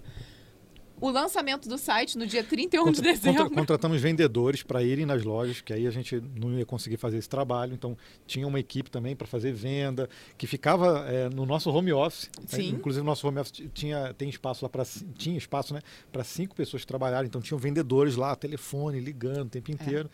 É, aí, isso foi na virada do ano, eu não lembro Na exatamente quando- quando. é, iria começar na virada do ano. Em Eu janeiro, a gente, ia, a gente ia estrear. E aí eu passei mal também na virada do ano e o sistema não estava pronto e já tinham vários contratos fechados. Aí eu falei, Vanessa, eu tenho que terminar, eu tenho que terminar o sistema, eu tenho que terminar o sistema, eu tenho que terminar. Doente Cara, eu- programando. Eu, eu criei o, o meu home office dentro do banheiro. Botei lá o computador e terminei o sistema na virada do ano. A festa de, de virada do ano foi lá em casa, tinha várias pessoas e eu fiquei no banheiro trabalhando. Ele terminando para esse- poder colocar, porque a primeira promoção entrava no dia 1 de janeiro. É. Por que alguém inventa essa moda? Assim, esse era dois. outro sinal fortíssimo. Fortíssimo, que- tava na cara de, de que, que não ia dar dar certo. e dito e feito, depois aconteceram outras coisas e não deu nada certo. Nós fizemos, tiveram alguns lançamentos, fizemos, fizemos algumas vendas, tudo certinho, mas no final, cara, não durou, sei lá, três. Seis não, meses. seis meses com certeza não. Não.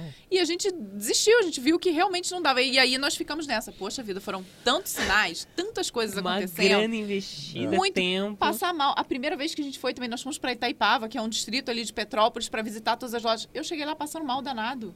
Mais uns, eu falei, gente, foram muitos sinais. Papai Foram. do céu tava falando, gente, para com isso, não vai dar certo. É, mas a gente insistiu. Então, Insistimos. Então, esse foi um dos casos clássicos, assim, que a gente consegue lembrar de vários momentos de que não era para ter sido feito, mas. Ok, mas ainda assim, aprendemos muitas Total, coisas, tiramos é. muitas lições.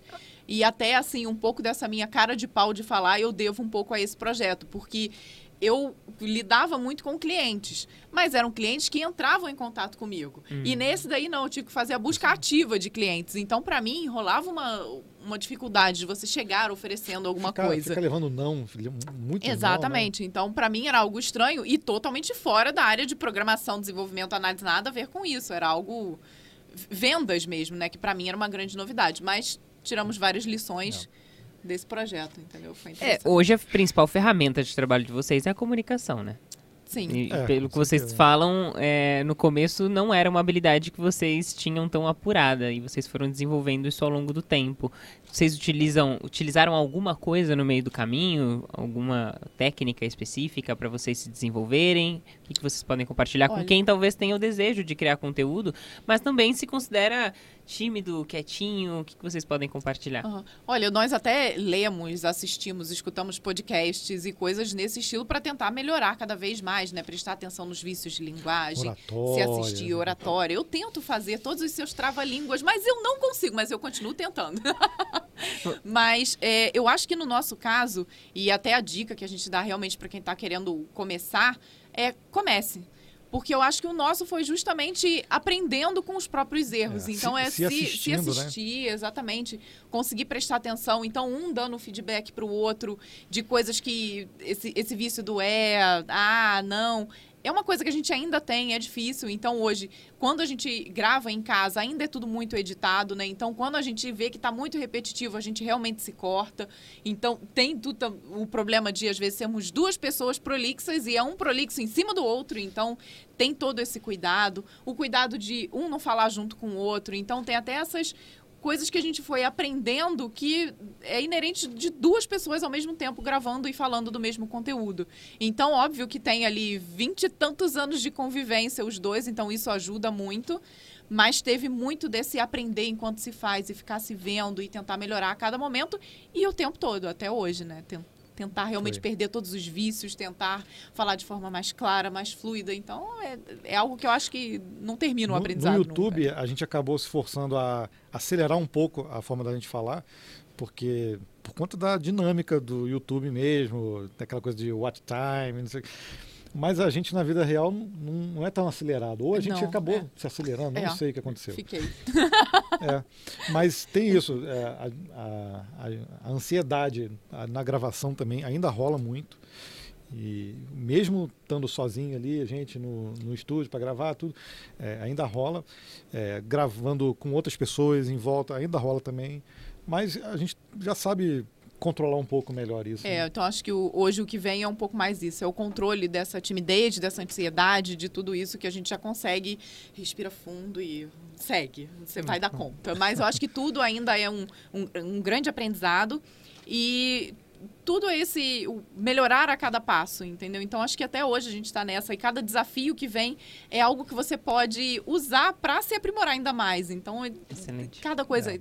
E todas as coisas. Eu acho que ano passado foi um ano muito marcante pra gente, que nós tivemos muitos desafios, seja pessoal ou profissionalmente. Então a gente teve que encarar realmente a gravação que nós fizemos com vocês lá no, no grupo Primo. Foi incrível, porque a gente nunca tinha feito uma gravação com várias pessoas. Muito E foi a primeira muito profissional, com várias pessoas assistindo pra gente. Eu tava num nervoso louco ali naquele momento, eu e Gabriel, mas foi um, um desafio que eu sabia que eu tinha capacidade de cumprir. E que talvez há três anos atrás eu não teria. Então, acho que tudo que a gente passou gravando nós dois, assistindo, tentando melhorar, tudo isso fez com que a gente estivesse no, no momento que nós estamos hoje. E que se não tivesse sido aquele primeiro vídeo que a gente lançou lá em 2016, a gente não teria conseguido fazer hoje, do que a gente faz, né? Excelente. E mais oportunidades virão, né? Isso que você falou sobre se assistir é a principal dica que eu dou para qualquer pessoa que quer melhorar. Tanto se exponha, que é o comece, vai e faz, mesmo que você não se sinta capaz, você não é mesmo. E tá tudo bem, mas você vai se capacitar ao longo da jornada. Né? Você não vai estar pronto para poder se apresentar, para fazer um vídeo. Você vai se, você vai se capacitando conforme você vai fazendo. Uhum. Como vocês falando, né? Vocês têm quase 10 anos aí de, de YouTube. É, e, e, vocês ainda estão se aperfeiçoando, porque é natural, é um processo de desenvolvimento, né? A gente sempre tem algo a melhorar. Mas se assistir é, sem dúvida, a melhor forma de você identificar coisas que você não sabe que você faz. Vícios de linguagem, vícios de comportamento, de gestos, que você fala, caraca, eu fiz isso. Né? Porque na hora que a gente está tão nervoso, a gente termina de fazer um vídeo, eu, eu termino um pod e às vezes, por mais que eu seja mais tranquila do que numa palestra, eu falo, caraca, eu não percebi que eu tinha feito isso. Porque é natural, a gente não lembra todos os gestos, todos uhum. os olhares, todas as viradas de cabeça. Mas quando a gente se assiste, a gente passa a ter consciência. E consciência é o primeiro passo para melhorar. Não tem como mudar, né? E comunicação é um hábito. Se comunicar mal é um hábito. É um vício é um hábito. Então, uhum para mudar um vício, primeiro você precisa ter consciência dele, admiti-lo e aí você pode ir atrás de, de ajuda e de técnicas para poder aplicar. Mas vocês são ótimos comunicadores, né? Não tem o que falar, né, gente? Obrigada. De Muito obrigado pelo elogio. Puxa eu, vida, eu, mas não sei se eu você, aceito, olha, porque... Poxa, cara, a, a, gente assiste você, cara, você tem uma oratória sensacional. Nossa, perfeita. É, é, é o nosso, nosso objetivo. Né? Exatamente. Muito obrigada. Pessoal, falamos muito sobre a jornada de vocês, que é fantástica. Tem mais alguma coisinha aí do passado que vocês acham legal compartilhar com a gente, que ainda não foi que ainda não foi compartilhado? Vocês falaram sobre a RW, uhum. é, o início dela, como ela se desenvolveu até chegar no código fonte. Vocês falaram um pouco da experiência como youtubers, de certa forma, até começar de fato a monetizar três anos depois. Várias histórias paralelas.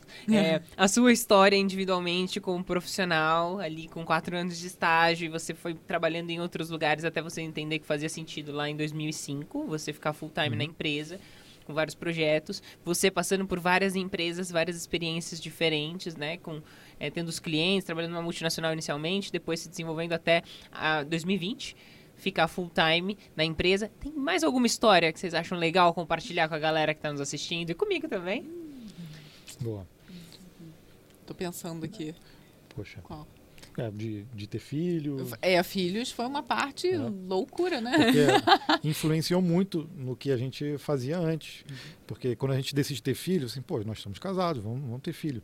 Mas a gente. É, quando a gente sabe, ah, ter filho vai durar para sempre, né? Mas a gente sabe que mudou completamente a nossa forma de enxergar o mundo. Porque a gente era só nós dois e a gente estava acostumado com aquela coisa de ficar inventando coisas para fazer o tempo inteiro. Trabalhando, então nós não tínhamos uma rotina de trabalho, porque a gente trabalhava a todo momento. Tava é. em casa nós dois finais de semana, ah, não tem nada que fazer hoje, ah, vamos trabalhar. Era normal. Então teve uma época que o meu horário de trabalho era de 10 da manhã às 3 e meia da manhã. Então eu dormia um pouquinho mais e, e ficava até de madrugada trabalhando. E para mim isso era incrível e naquele momento estava bom.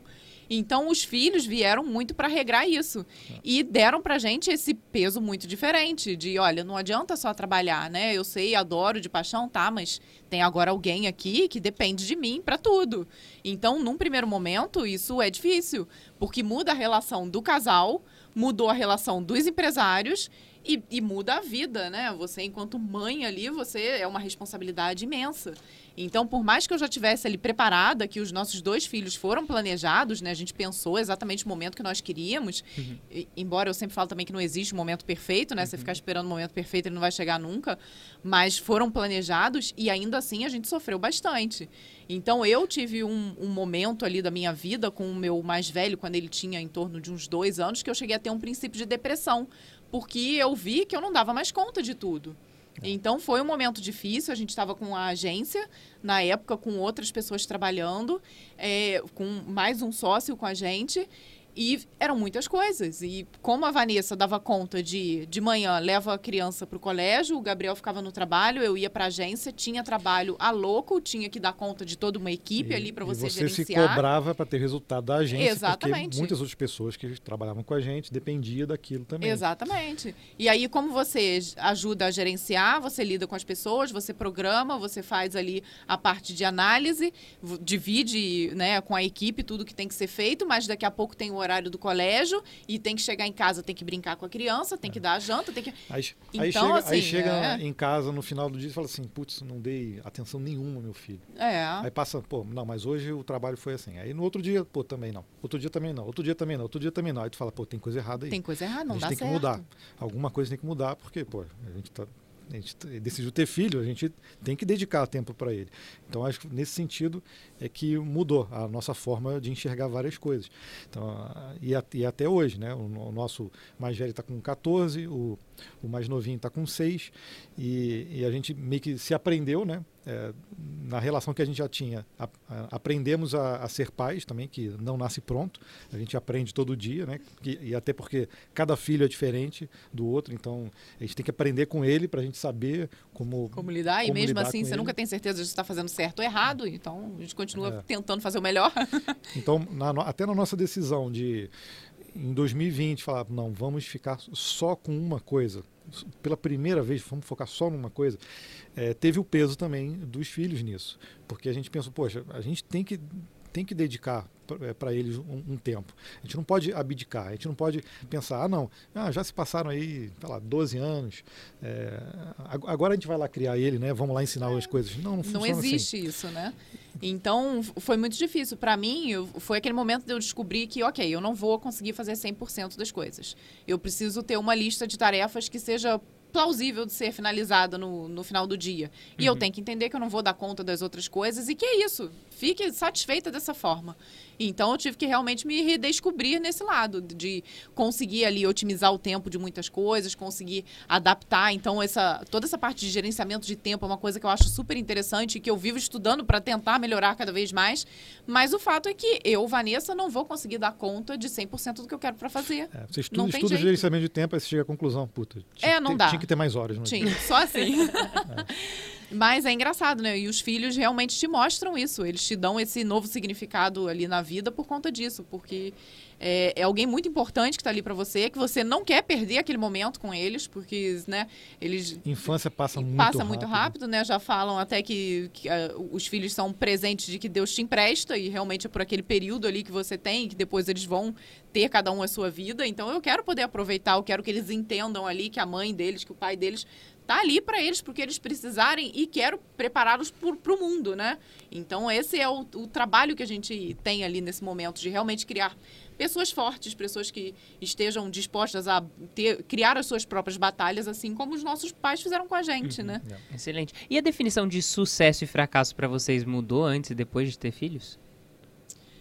Olha, eu Profundo. sempre acho, é, eu sempre acho essa definição de sucesso algo muito difícil, né? Porque assim, pra mim hoje, eu, eu me considero uma pessoa de sucesso. Por quê? Poxa, eu faço o que eu gosto, eu tô com uma pessoa que eu gosto, eu consigo dar ali atenção para os meus filhos, por mais que não seja toda a que eu gostaria, mas eu consigo. Poxa, eu tenho dinheiro suficiente para viver uma vida que para mim é confortável, então eu não tenho luxo, eu não saio viajando pelo mundo, mas né, eu não tenho que ficar contando moedas no final do mês, eu tenho uma estabilidade ali financeira. Então isso para mim hoje, né, com a profissão que eu tenho, no quanto eu recebo de feedback das outras pessoas, do quanto eu estou conseguindo ajudar, do quanto eu influencio pessoas a estarem na área, permanecerem na área. Então isso para mim hoje é um sucesso. E talvez é um sucesso que há 10 anos atrás eu nem iria falar desse sucesso, né? Porque, ok, ter uma vida estável, família, beleza, acho que todo mundo entende que é um sucesso. Mas o que a gente faz hoje de conseguir influenciar pessoas e de trazer ali uma visão da tecnologia e até uma visão enquanto família, enquanto casal, era uma coisa que eu não imaginava que eu faria na minha vida e que hoje eu tenho o maior prazer em fazer. Então isso para É. mim é um sucesso, É, né? a- eu defino assim também o, o sucesso também em, em etapas na vida. Por exemplo, para mim foi foi sucesso a gente ter condição de casar lá atrás. Sim, Para mim foi sucesso, sei lá, a gente ter conseguido o segundo cliente da empresa Aham. né? É, foi sucesso a gente, a gente ter batido o martelo naquele momento. Poxa, você pode ir trabalhar na, na empresa e sair do, do emprego que você não não estava querendo. Vários achievements, várias É. conquistas. né? Então isso Exatamente. para mim assim, pô, conseguimos, entendeu? Uhum. A gente planejou, é, executou e conseguimos. Então é, isso para mim são aqueles pinguinhos de sucesso, né? A gente não pode, a gente não pode almejar só. Sucesso é aquilo ali. Quando eu alcançar Quando eu aquilo lá. ali, eu vou estar satisfeito. E, e mentira. Você tem que aproveitar todos esses momentos, né? Então a- é, foi, foi isso. Eu imagino dessa forma. Então esse momento que a gente tem hoje no código-fonte de ser reconhecido, tudo, putz, é maravilhoso. A gente nunca imaginou isso. Mas eu sei que, poxa, em algum momento a gente vai, a gente vai fazer outra coisa. Né? Então, e a gente vai ter a mesma dinâmica que a gente tem para fazer essa outra coisa também, da, da mesma forma, né? para tentar fazer dar certo.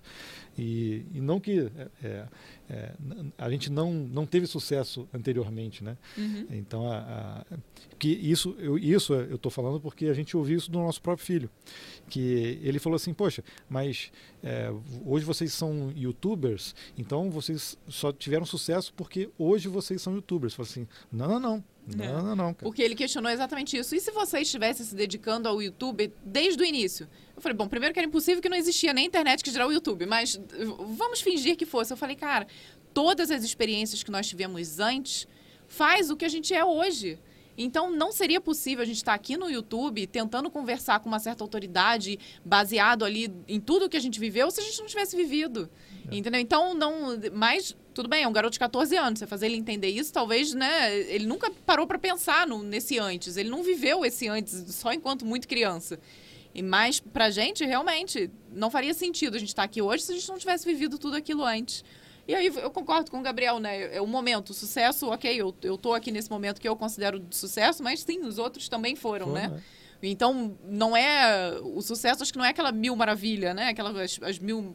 Não são aquelas mil maravilhas, onde tudo está perfeito. Na verdade, é aquele momento em que você está ali buscando o que você quer. Então, a gente sempre buscou muito. É. E fracasso? O que é fracasso pra vocês? Acho que o, o fracasso é a, é a tentativa de alcançar um objetivo. Mas eu não vejo como um, um- um problema necessariamente. Obviamente que na hora que acontece, no caso do Vale Moda e outras iniciativas que a gente teve também, a gente não consegue, aquilo naquele momento é, um- é- é o, o fracasso e que você olha, caramba, estou fazendo tudo errado, não deu certo, não deu certo. Mas quando a gente esfria a cabeça, a gente começa, putz, vamos tirar lição disso aqui. Não, não acontece automático, né? Porque a gente ouve muita gente falar, não, para empreender você tem que fracassar, você tem que. é, mas, mas não é tão simples assim. A gente, quando fracassa gastando dinheiro pra caramba, gastando muito tempo, a gente fica frustrado. Mas num segundo momento, a gente, quando vai tentar de novo, a gente fala, putz, é, isso aqui a gente pode tentar, mas não, não vamos tentar repetir o, o que não deu certo, né? E às vezes a gente não não consegue identificar, é difícil também identificar o que não deu certo, né? Porque a gente Verdade. São muitos fatores, muitas São. variáveis, É. né? E, e às vezes, justamente, você não tem como pesar com outra coisa, né? Então, tá, se eu tivesse feito assim, será que teria dado mais É. certo? Menos o, certo? O que, que não deu certo? Foi o panfleto? Foi É. o anúncio da TV? Foi, Foi, foi o nome? momento? Foi, o É. nome? Foi o timing? Tem, tem tudo Uhum. isso. Então, é, a gente não tira lição de um dia para o outro. Aquilo ali você tem que ficar mastigando um tempão. Muito tempo. E aí, depois, na outra iniciativa, você tenta acertar, né? Então, o, o fracasso, acho que serve para isso. É, acho que faz parte, mas você tem que saber é, se retroalimentar dele para você poder cons conseguir ir adiante, né? Pois é, eu sou daquelas que eu sempre vejo o copo meio cheio. Então, mesmo no fracasso, eu às vezes vou demorar a entender que aquilo ali foi um fracasso, entendeu? Porque eu vou estar achando, não, mas pelo menos valeu a pena por conta disso, entendeu? Então, acho que pra mim essa definição de fracasso é muito difícil por conta disso, entendeu? Tem sempre essa visão mais otimista da coisa, por pior que ela esteja, né? Excelente. E isso deve contribuir principalmente para essa história empreendedora de vocês dois, porque é, empreender como casal tem seus desafios. Não Tem. tem? Eu pergunto até de forma muito pessoal, assim. Eu queria Aham. saber como que vocês lidam com essa questão, porque são chapéus diferentes e limites diferentes também, né? Eu tenho a oportunidade de trabalhar com, com pessoas da minha família que trabalham é, para esse serviço dentro da minha empresa.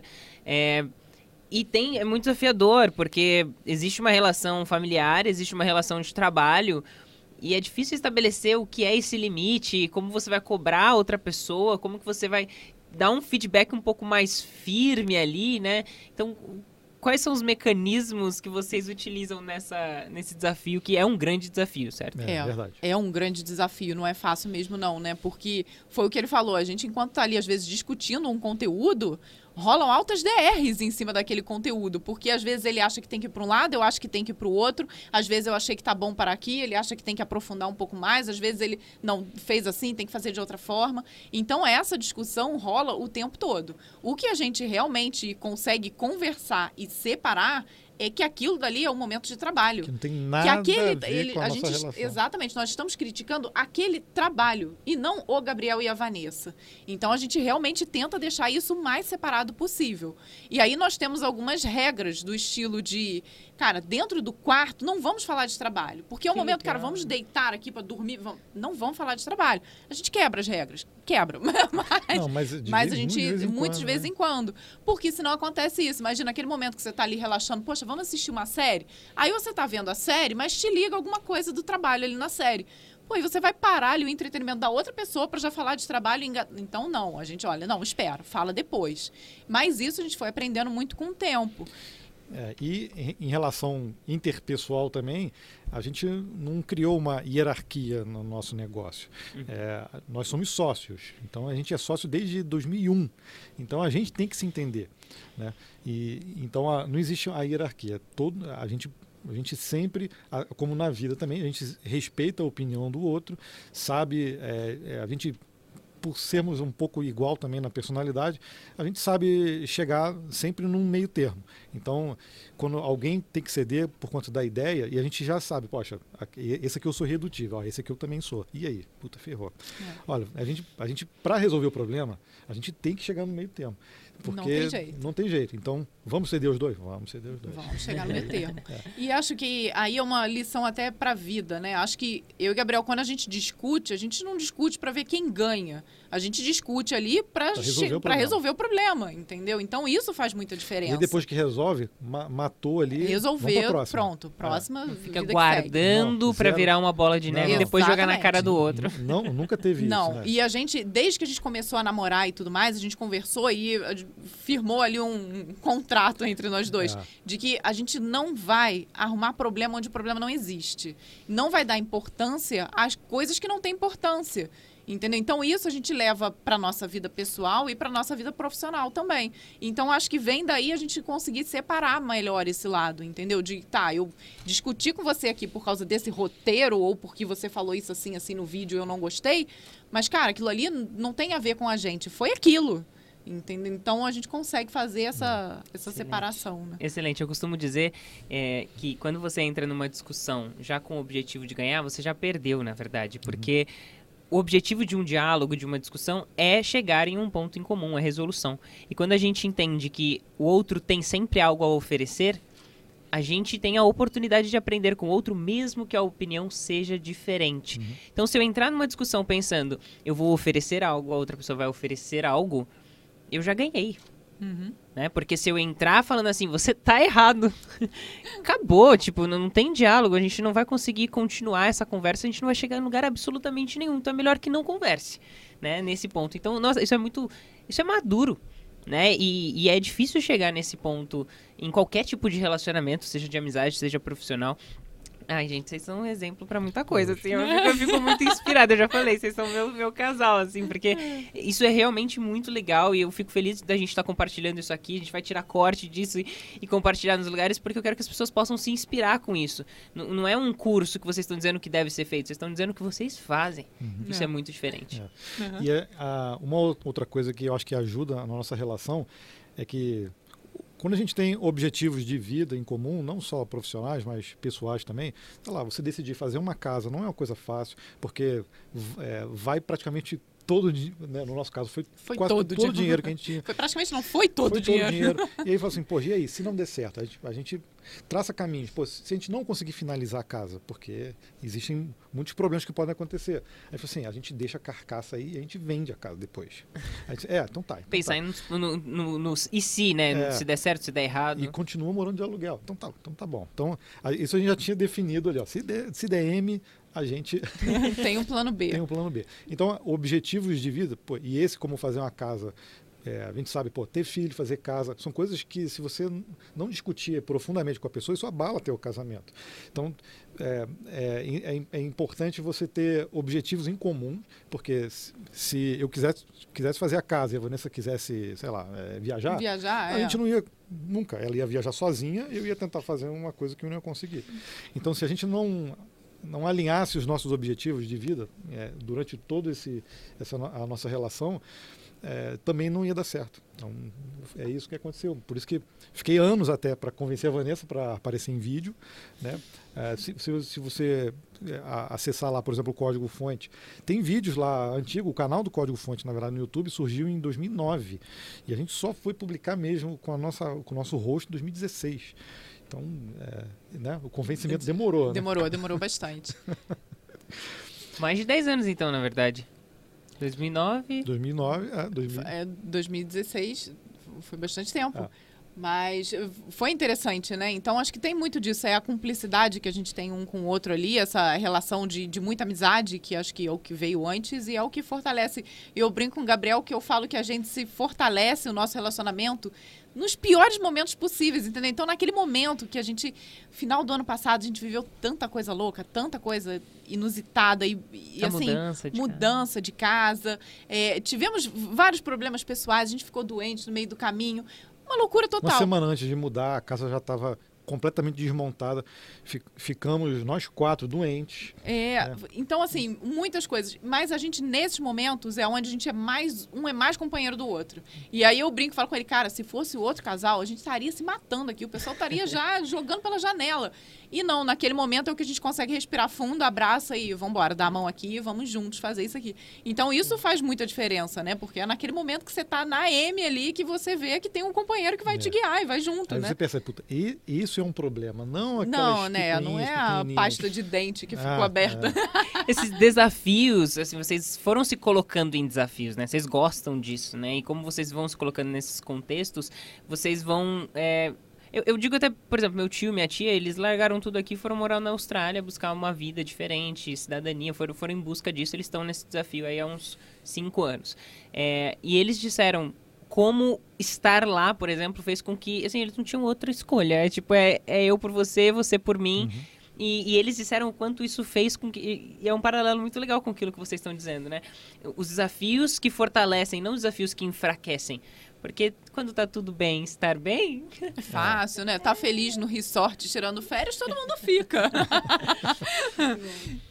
E futuro? Qual é o futuro do código fonte? Qual que. Ou pelo menos se vocês fazem planos só a curto prazo, planos a médio prazo, planos a, a longo prazo, como que vocês enxergam os próximos passos do casal e do código fonte como Ah, empresa? do casal, eu já falei que ele vai ter que me aturar até 90 anos, porque eu pretendo viver muito lá, velhinha, gagá, porque eu vou ficar gagá. Gabriel vai ter que me aturar. É, a gente está num momento diferente até na nossa vida, porque nos mudamos tem poucos meses, né, para São José dos Campos, estamos adorando a cidade, então é, é, provavelmente é a cidade que a gente vai ficar, né, e é, até por oportunidade também para os nossos filhos, então o, o momento que a gente está vivendo hoje é esse de bastante trabalho, né, no, no código fonte. E de curtir nossos filhos, curtir esse momento diferente que a gente está que a gente está tendo. para o futuro profissional, a gente pretende continuar com o código fonte, enquanto a gente tiver espaço para criar conteúdo e expor ali é, um pouco da nossa, da nossa vivência, é, continuar aprendendo, porque é uma fonte também da gente é, estudar, é o canal, isso incentiva a gente bastante.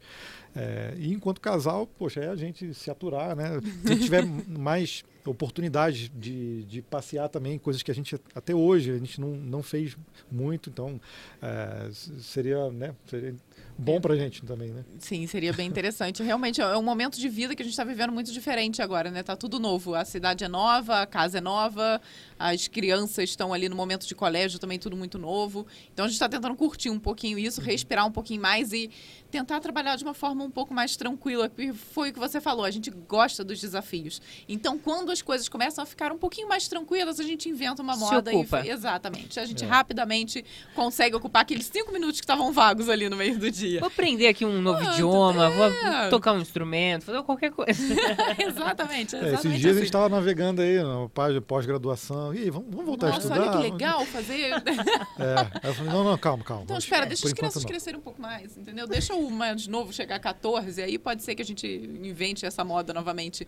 Mas eu acho que pro, pro código-fonte é isso, né? Ainda aproveitar um pouco desse espaço que a gente está tendo nesse momento, talvez pensar em curso, assim, num, num médio e longo prazo, para a gente poder também é, trazer que muitas pessoas perguntam, né? E falam se a gente não tem interesse em fazer. Sim, nós temos, Uma o que nos falta é tempo. mega reprimida. né? É, então, assim, são coisas que a gente gostaria muito de fazer, né? Aproveitar essa didática que a gente não sabia que tem, que as pessoas descobriram na gente. Então, e tentar trazer alguma coisa nesse sentido também para o código-fonte. Muito bom, muito bom. Nossa, gente, são muitas as, as opções, oportunidades, mas esse momento que vocês estão vivendo é muito, muito, muito diferente, né? Dos momentos que vocês descreveram aqui pra gente. É um momento novo, né? Até quando vocês falaram sobre ficar 100% na empresa, é, quando eu entrei no Grupo Primo, pra mim foi a primeira vez dos qual eles me pediram pra que eu deixasse as outras coisas, de dar aula, de fazer publicidade. E eu fiquei exclusiva. E, e eu fui fazendo alguns paralelos, conforme vocês disseram, porque pra mim era muito novo não estar fazendo muitas coisas, sabe? Tipo, e aí, óbvio que aquilo ali me ocupava o suficiente pra eu estar ocupada. Mas, tipo, nossa, eu tô, tipo, todas as minhas cartas, todos, todas as minhas fichas estão aqui, né? Eu não tô dando aula, não tô fazendo palestra, não tô fazendo mais nada, tipo, é isso aqui. Então, é um, pelo menos pra mim, como profissional, sozinha, né? Foi muito novo e foi muito louco, assim, a minha cabeça, ela não digeria muito bem aquilo. Eu falava, caraca, então levou uns meses até eu falar, tipo, é, é isso, é isso, não, não estou fazendo outras coisas, mas é muito diferente, é um momento muito diferente, desafi desafiador pra gente que gosta de estar trabalhando, tipo, feriado. O pessoal fala, ah, o que você vai fazer no carnaval? Deu, carnaval? É, Já é agora, gente? Não, deve- pode estar, entendeu? Tipo, tem um monte de coisa rolando, eu não vou parar, não, não tem parada aqui, sabe? Diferente, né?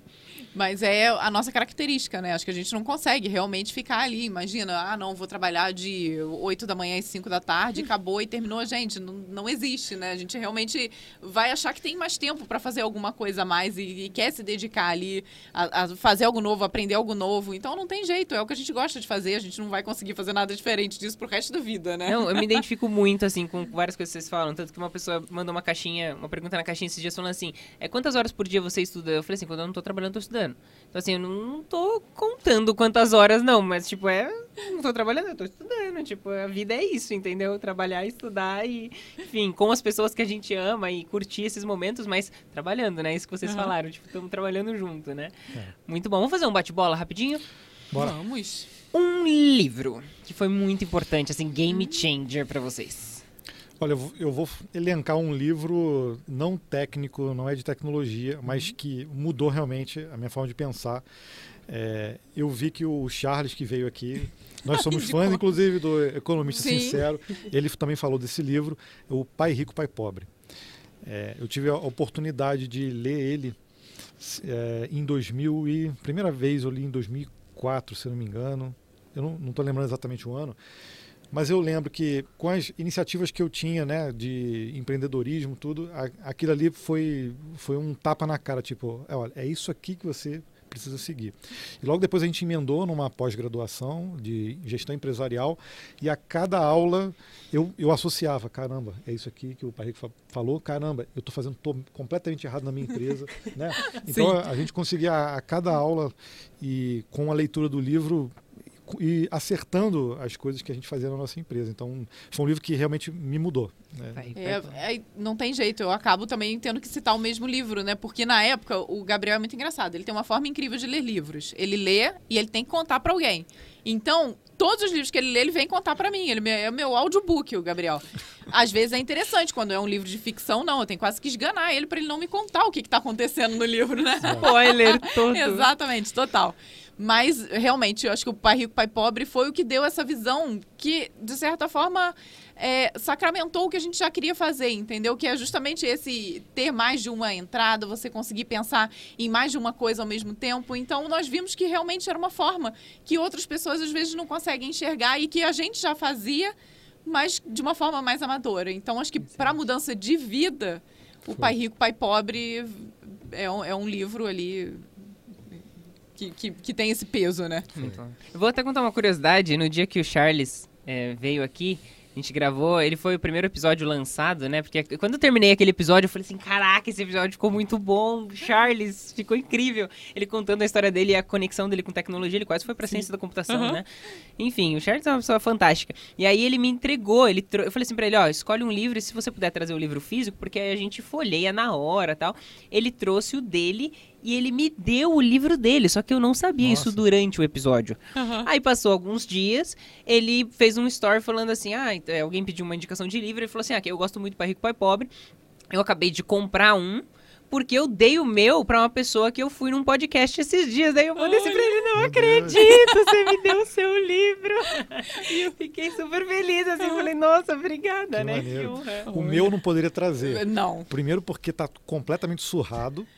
E mas não por isso. Quando meu filho era pequeno, mais velho era pequeno, ele rasgou, tá sem capa. É, ele resolveu brincar com o livro. Quando a gente viu, a capa tava de um lado, o livro estava do É. outro. Então ele tá lá em casa, ainda na prateleira, sem a capa. Não, e, e eu, eu continuo relendo, porque é sempre bom a gente olhar novamente para reforçar os conceitos. Assim, não, eu tô indo no caminho certo. Não, não que, eu, que eu siga cegamente ali, tá? Porque tem Sim, coisas realmente. concordo com 100%. É, é. porque se você seguir, às vezes você, bom, peraí, eu vou me dar aqui um, um luxozinho, né? Alguma- em algum momento. Mas o livro é muito bom para mudar o conceito né, das coisas. Então, a, a- não, não daria para trazer ele aqui. Não. Né? Não, imagina. Mas é, isso que você falou sobre ler um livro várias vezes é muito precioso. Tem um livro chamado O Lado Difícil das Coisas Difíceis, que é um livro também de negócio, é quase uma mentoria, eu gosto bastante dele, e eu leio ele pelo menos uma vez por ano. É, não é meu livro preferido, mas é um livro que eu leio uma vez por ano. E sabe o que, o que acontece? Eu acho que deve ser a mesma coisa com vocês. Cada vez que eu leio, eu percebo algo no livro diferente, porque está mais próximo da minha realidade. Teve um determinado ano no qual eu precisei fazer, fiz parte de uma demissão em massa, eu demiti pessoas no momento de layoff, de demissão em massa grande. E o livro falava sobre esse capítulo, e eu já tinha lido aquele capítulo diversas vezes, mas aquele capítulo nunca fez tanto sentido pra mim como quando eu estava numa posição de liderança tendo que demitir alguém excelente, que numa semana anterior eu tinha dado nota máxima pra essa pessoa, e na semana seguinte é, tirar todos os acessos dela porque agora ela tinha sido demitida. E não por performance. Então, aquilo pra mim foi muito louco, porque eu falei, caraca, eu nem lembrava de como esse capítulo era importante, mas agora ele ele fez muito mais sentido pra mim do que faria em qualquer outro contexto. Então, ler um mesmo livro que a gente gosta, que faz sentido mais de uma vez, ele sempre vai salientar. Imagino que seja isso Foi, que, que acontece com você, né? É o time, né? Porque ele conta uma história e às vezes a- o, a- algum é, conteúdo que tem ali faz sentido naquele momento. Assim, pô, eu vou começar a fazer dessa forma. E aí a, a história vai acontecendo porque, poxa, você não consegue atingir o objetivo em um dia. Aquilo ali é um, é um, é um modo de vida, né?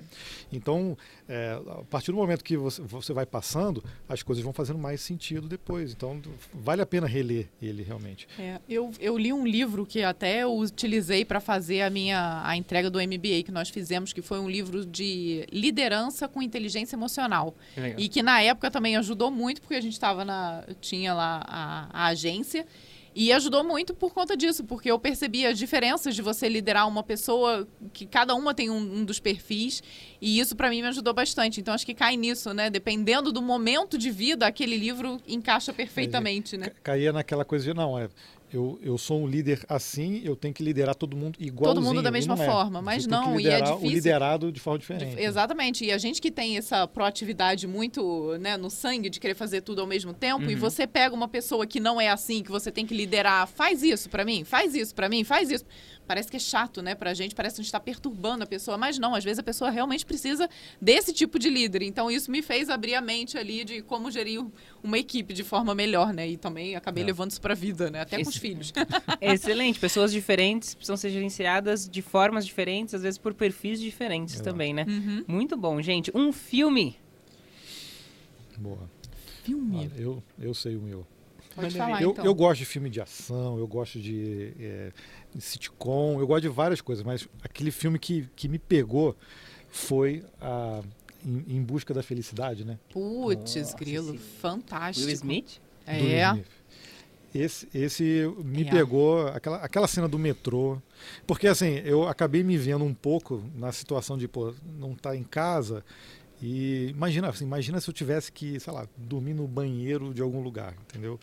Era um, uma situação assim ruim que eu, que eu vi que o filme mostra é, e, e, me marcou bastante. E tem um, um, pouco também da lição do Pai Rico, Pai Pobre embutida ali também, do que como ele, ele fez para conseguir o sucesso, né?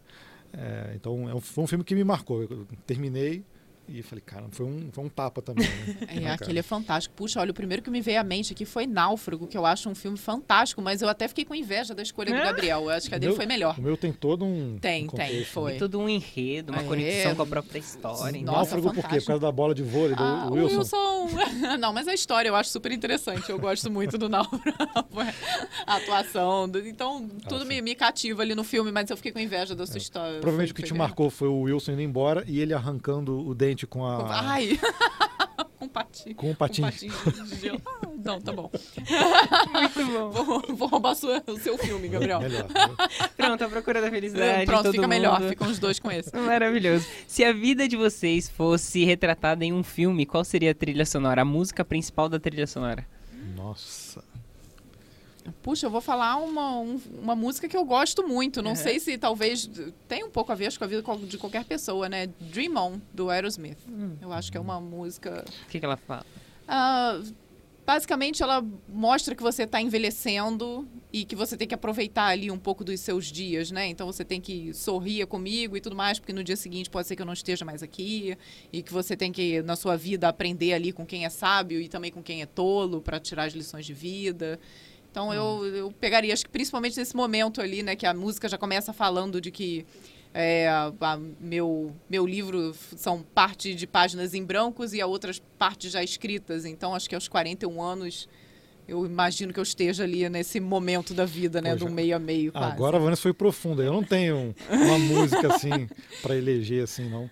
Eu gosto de, de músicas é, não necessariamente de filme, mas que que me deixam é, às vezes pensativo, às vezes mais, mais feliz. Então, gosto muito de rock, né? É, mas eu não tenho nenhuma música Sim, posso. Fui profunda. Foi, né? foi. Acho que eu fico com essa também. Então, então tá bom, achando ótimo.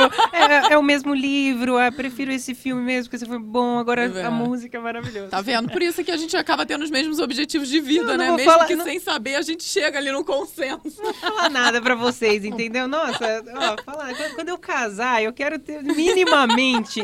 agora eu tenho um objetivo, entendeu? A barra tá muito alta, entendeu? Agora, agora já era.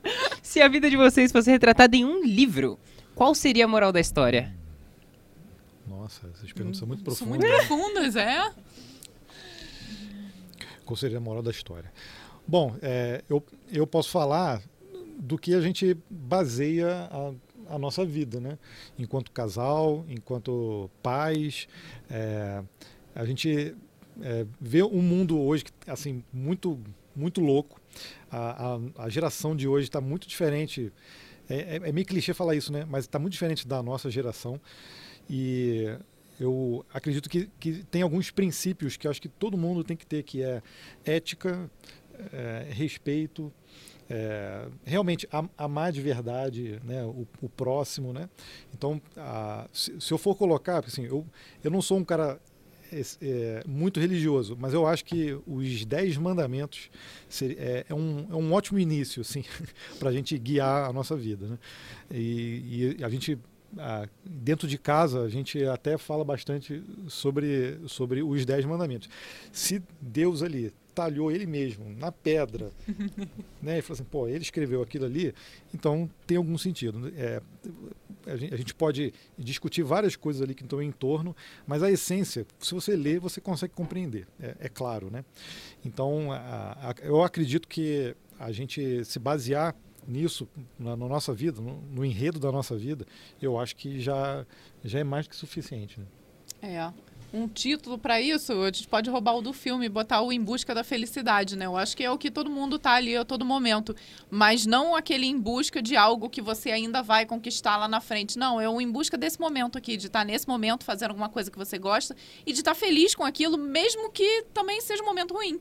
Porque infelizmente a vida é cheia de momentos ruins, você vai ter que engolir sapo, você vai ter que passar dificuldades, vai ter um dia que você não vai estar bem, que você vai estar doente, que vão ter pessoas que você ama que estão doentes e você realmente conseguir olhar para tudo aquilo dali e tentar dar o seu melhor, tentar trazer um momento feliz ali é o que eu tento Dá- fazer. dá, então, dá até para né? trocar a palavra felicidade, que às vezes é em busca de evolução, né? Porque é, a gente também é uma evolução, né? Sim, então, também. Você tem esse sentimento que você está é, continuamente evoluindo, eu acho que traz a felicidade, né? De alguma forma. Sim, Gabriel também pô- foi profundo. Não, agora, eu tô viu? achando vocês extremamente profundos, entendeu? Eu trago uma pergunta profunda e vocês vão profundamente na resposta, assim. Olha, Tô achando maravilhoso. Então, em busca da evolução, em busca da, da felicidade, vocês até me fizeram lembrar, me fizeram uma pergunta esses dias numa caixinha também. As perguntas de caixinha, às vezes, elas são bem reflexivas.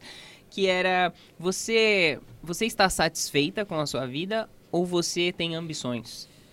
E aí depois eu fiz até um post sobre isso, porque eu respondi pra ela, eu estou satisfeita com a minha vida e eu tenho ambições. Porque eu tenho coisas pelas quais eu quero alcançar, mas eu tô plenamente satisfeita com o que eu já tenho hoje. Né? Eu acho que isso pra mim, pelo menos, é o que faz sentido. Eu tenho que estar feliz com as coisas que eu tenho, porque senão eu nunca vou ficar satisfeita. Eu nunca vou ficar feliz. Nunca vai fazer sentido pra mim. Né? Então, é, feliz com as pessoas que estão ao meu redor, com a condição que eu tenho, por mais que eu esteja em busca de condições melhores, de coisas maiores, de conhecer, né, expandir mais o network. Eu acho que isso muda muito o jogo quando a gente fala o que eu preciso fazer para estar satisfeita. Muitas das vezes é simplesmente parar para ser grato por aquilo que você já tem. Né? Ao invés de sempre ficar em busca de algo que você nunca vai conseguir se satisfazer. Acho que vem muito. É, tá bem conectado com o que vocês trouxeram. Tem, então, tem tudo a ver. Realmente, é, é o que faz sentido, né? Eu vejo pessoas que estão sempre achando que a felicidade está ali na frente, né? Então ela nunca chega. Você nunca vai ser feliz. E por isso que tem que realmente aproveitar esse momento. Mas concordo com você, a ambição não elimina uma coisa, uma coisa não elimina a outra, né? Exato. E a gente não sabe quando vai ser o nosso próximo, nosso último dia, né? Uhum. Ou o último dia das pessoas que estão ao nosso redor, né? É a única certeza que a gente tem é que um dia a gente vai embora. E se a gente viver insatisfeito, a gente- talvez essa satisfação ela nunca chegue. Aham. Gente, muito bom receber vocês aqui, de verdade. Amei muito conhecer um pouco mais da história de vocês. Conheci algumas coisinhas, mas dessa, hoje a gente conseguiu colocar numa linha do tempo, né? Meio louca, né? Bem louca. Mas eu acho que essa construção, sim, vocês são construção do que vocês viveram. É muito o que vocês trouxeram. E a construção de vocês, ela foi muito sólida. Né? As situações pelas quais vocês viveram, é, os conhecimentos que vocês adquiriram. é, até aproveitando, essa semana me fizeram uma pergunta sobre: é possível. é, para se estar em cima de um palco é necessário ter conhecimento? E eu respondi para as pessoas que hoje em dia, infelizmente, não. Muitas pessoas que estão propagando conhecimento, elas não possuem aquele conhecimento e a experiência que dizem ter. A gente sabe disso. A gente conhece os bastidores de muitas pessoas que não possuem aquele conhecimento. Mas, é, independente dessas pessoas, a gente sabe que tem muitas pessoas que têm conhecimento, mas que não se expõem. E felizmente, com toda essa bagagem, vocês tiveram a coragem de se expor. Né, e se preocupam com a qualidade daquilo que é falado, entendem a responsabilidade e o peso do que vocês estão fazendo. Porque é muito sério. Levar conhecimento é algo muito sério. Ser um educador, se dispor a isso, é algo muito sério. Porque as pessoas que estão nos ouvindo, muitas das vezes não têm a capacidade de julgar aquilo que nós estamos falando. E elas vão levar isso como verdade. Né? Então, quantas vezes a gente se põe diante das pessoas falando assim: não houve influenciador, não, vai viver a sua própria experiência. Pelo amor de Deus, tipo, não vai tomar uma decisão, não vai terceirizar a sua decisão pra gente. Né, que, que temos as nossas próprias experiências que podem ser completamente únicas e você indo por um caminho completamente diferente pode dar super certo né? Exato. Vai lá e arrasa. Né? Independente da nossa história. Então, obrigada por vocês terem aceitado essa missão. Essa, é, vocês são. Vocês fazem coisas que são utilidades públicas. Né? Vocês compartilham conhecimento com as pessoas e transformam a vida delas. Então eu quero aproveitar esse momento para deixar registrado aqui a minha admiração por vocês como pessoas, como profissionais, enfim, eu me, me inspiro em vocês assim em diversos níveis e receber vocês aqui é uma Nossa. honra, de verdade. Nossa, Nossa, olha, isso, obrigado. Muito obrigada. Pra, poxa, pra gente é incrível. E receber esse relato assim emociona. É. Fiquei sem palavras. Obrigado. Olha, a gente, a gente é, de alguma forma, quando a gente é, começou a, a, as pessoas né, que são mais ligadas a gente intimamente, com família, todo mundo já falava, nossa, vocês têm uma relação diferente. Sempre falava, né? É, a tua irmã, às vezes, um, um dia falou também. Assim, não, não brincou, se... não. Se vocês dois se separarem, eu não acredito mais em nada. Para mim, acabou tudo. É. E, e uh, não é, uh, nunca foi nossa intenção é, divulgar tipo, ou colocar isso né, no código-fonte. O nosso propósito no código-fonte é justamente incentivar as pessoas dentro da tecnologia é, e a gente só consegue fazer isso do nosso jeito. A gente Não a gente teve que encontrar um jeito né, que funcionasse. Mesmo que não funcionasse, a gente ia continuar tentando. Só tinha aquele para fazer, né? é. Então a gente recebe relatos assim, poxa, como, como o seu, a gente fica emocionado, é, dá uma responsabilidade também para a gente. A gente conversa muito sobre isso, né? É, sobre essa responsabilidade que a gente tem. É, e a gente sabe dessa responsabilidade e, e a gente cara, a gente não tem. É, assim, um, pessoalmente, para a gente é um momento extremamente de sucesso. A gente fica é, a, feliz demais em saber que a, a, nossa relação mistura um pouco com o nosso conteúdo e que isso ajuda outras pessoas, porque uh, toda vez que alguém comenta assim, nossa, cara, é, no próprio compilado, toda semana tem lá comentário, nossa, esse casal é demais, nossa, vocês são demais, vocês não são demais. Um casal top, melhor casal da tecnologia. É, e a gente fica, poxa, assim, não, não acho que somos, né? Mas a gente tem que saber, pô, a gente misturou tudo, né? Acabou é, misturando tudo. Não, não, não tem muito como separar, né? E aí é, é bom a gente conseguir perceber que, de certa forma, está ajudando e passando uma mensagem positiva também por esse outro lado que a gente nunca esperou, né? É. Um lado família e casal. E fica, a gente fica muito feliz de, de estar aqui também. É, quando pô, a gente teve uma relação ali de negócio né, no Grupo Primo, mas essa relação aqui, nossa, que agora é, é, é 100% puramente amizade. Então a, a, a, gente fica feliz também com o sucesso do seu, do sua iniciativa, do seu podcast. É, a gente é, quer, quer que atinja muitas pessoas, porque eu, eu sei que o, o, seu objetivo aqui também é, é maior. É o melhor também, de né? todos também, né? Então é muito bom poder conversar assim de uma forma tão é. tranquila. Né? É. Nem parece que a gente está gravando. Muito bom. Obrigada, gente. Obrigado pela presença de vocês. Pra galera que está nos assistindo, como que eles podem continuar acompanhando esse casalzão? Ah, bom, vocês podem acessar lá o Código Fonte TV no YouTube, tem também o arroba Código Fonte TV no Instagram. Tem o compilado do Código Fonte TV, que é o nosso podcast, que está em todas as plataformas e também no YouTube. O que mais que eu esqueci, Gabriel?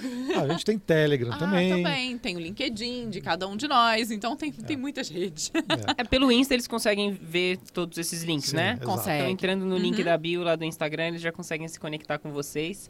É, sim, audiência vocês já têm aos montes, né? Mas eu espero que a galera tenha realmente aproveitado todas as outras coisas que vocês falaram a respeito da vida, dos, das crenças, dos princípios, dos uhum. valores de vocês. Eu queria que vocês deixassem uma última mensagem para a galera que está nos assistindo. Bom, então a gente pode falar para a câmera aqui, vamos. Pode. Então vamos falar para a câmera. Uhum.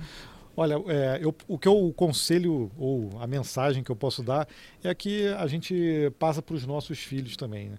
Que, as, a, é, que os princípios que a gente tem na nossa vida de, de respeito, de ética, isso tem que permear a, a vida como um todo, profissional, pessoal. Eu acho que é, é, aí que a gente consegue construir amizades verdadeiras, relações verdadeiras, tanto no trabalho quanto na vida pessoal. E eu acho que são esses princípios que eu, pelo menos, eu acho que é, meu bisavô, minha mãe, os meus familiares, a relação que eu tive com, com várias pessoas importantes é que me deram isso. Então, é, eu, eu costumo dizer que para certas coisas na vida eu sou completamente irredutível. Então, esses valores, é, para mim, são irredutíveis. Né?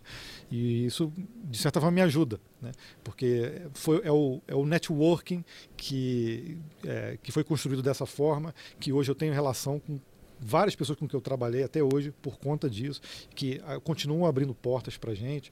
Então, a, a, vale a pena, né, de certa forma, você ser ético, você re respeitar as pessoas, porque isso é, é você semeando para lá no futuro Você é poder o que você colher, vai né? colher lá no, no futuro, né? E enquanto profissionais, eu acho que dediquem-se, né? Então, seja trabalhando com tecnologia ou com qualquer outra área, vai ser preciso ter dedicação. Então, acho que hoje a gente vê muitas pessoas achando que é tudo muito simples, que é tudo muito rápido, que tudo chega muito de uma forma muito instantânea, mas isso não acontece na vida, não. né? Na vida real é tudo ali, é muito sangue e suor. Então, quando vocês olharem pra gente aqui do outro lado, entendam que tem muito mais do que só o Gabriel e a Vanessa que estão aqui na câmera falando, né? Tem uma vida muito por trás e muitas coisas que foram construídas ao longo delas, baseados nos princípios lá que eu também compartilho com o Gabriel, né? Maravilhosos. Gente, obrigado mais uma vez. Amei, amei esse episódio. Tenho certeza que vai impactar a vida de muita gente. E você que está aí do outro lado, já deixa o seu comentário, né? Quero muito saber, queremos todos muito saber o que, que você achou. Se teve alguma parte aí que você falou assim: eita caramba, que a minha história é assim também. Né? Algo que te inspirou, algo mais forte que falou ao seu coração. Pode mandar por DM pra gente também. Marca a gente nos stories enquanto você estiver assistindo aí. Tira um print ou até, como eu falo, né, um, uma selfie com o vídeo. De- posta lá, marca a gente, marca o código fonte, me marca também, marca o Podtai. Não deixa de se inscrever. Ativa o sininho para receber a notificação dos próximos episódios. Se inscreva também na sua plataforma de áudio preferida, Spotify, é, Google Podcasts, da Apple, enfim, tem vários lugares aí para você poder escolher e dar o seu like, porque assim a gente consegue atingir ainda mais pessoas. Não se esqueçam, dediquem-se e mantenham seus valores, seus princípios, porque é isso que vai te levar muito longe. E a gente se vê numa próxima. Muito bom! Maravilhoso, vocês gostaram, né? Poxa, eu me senti filósofo.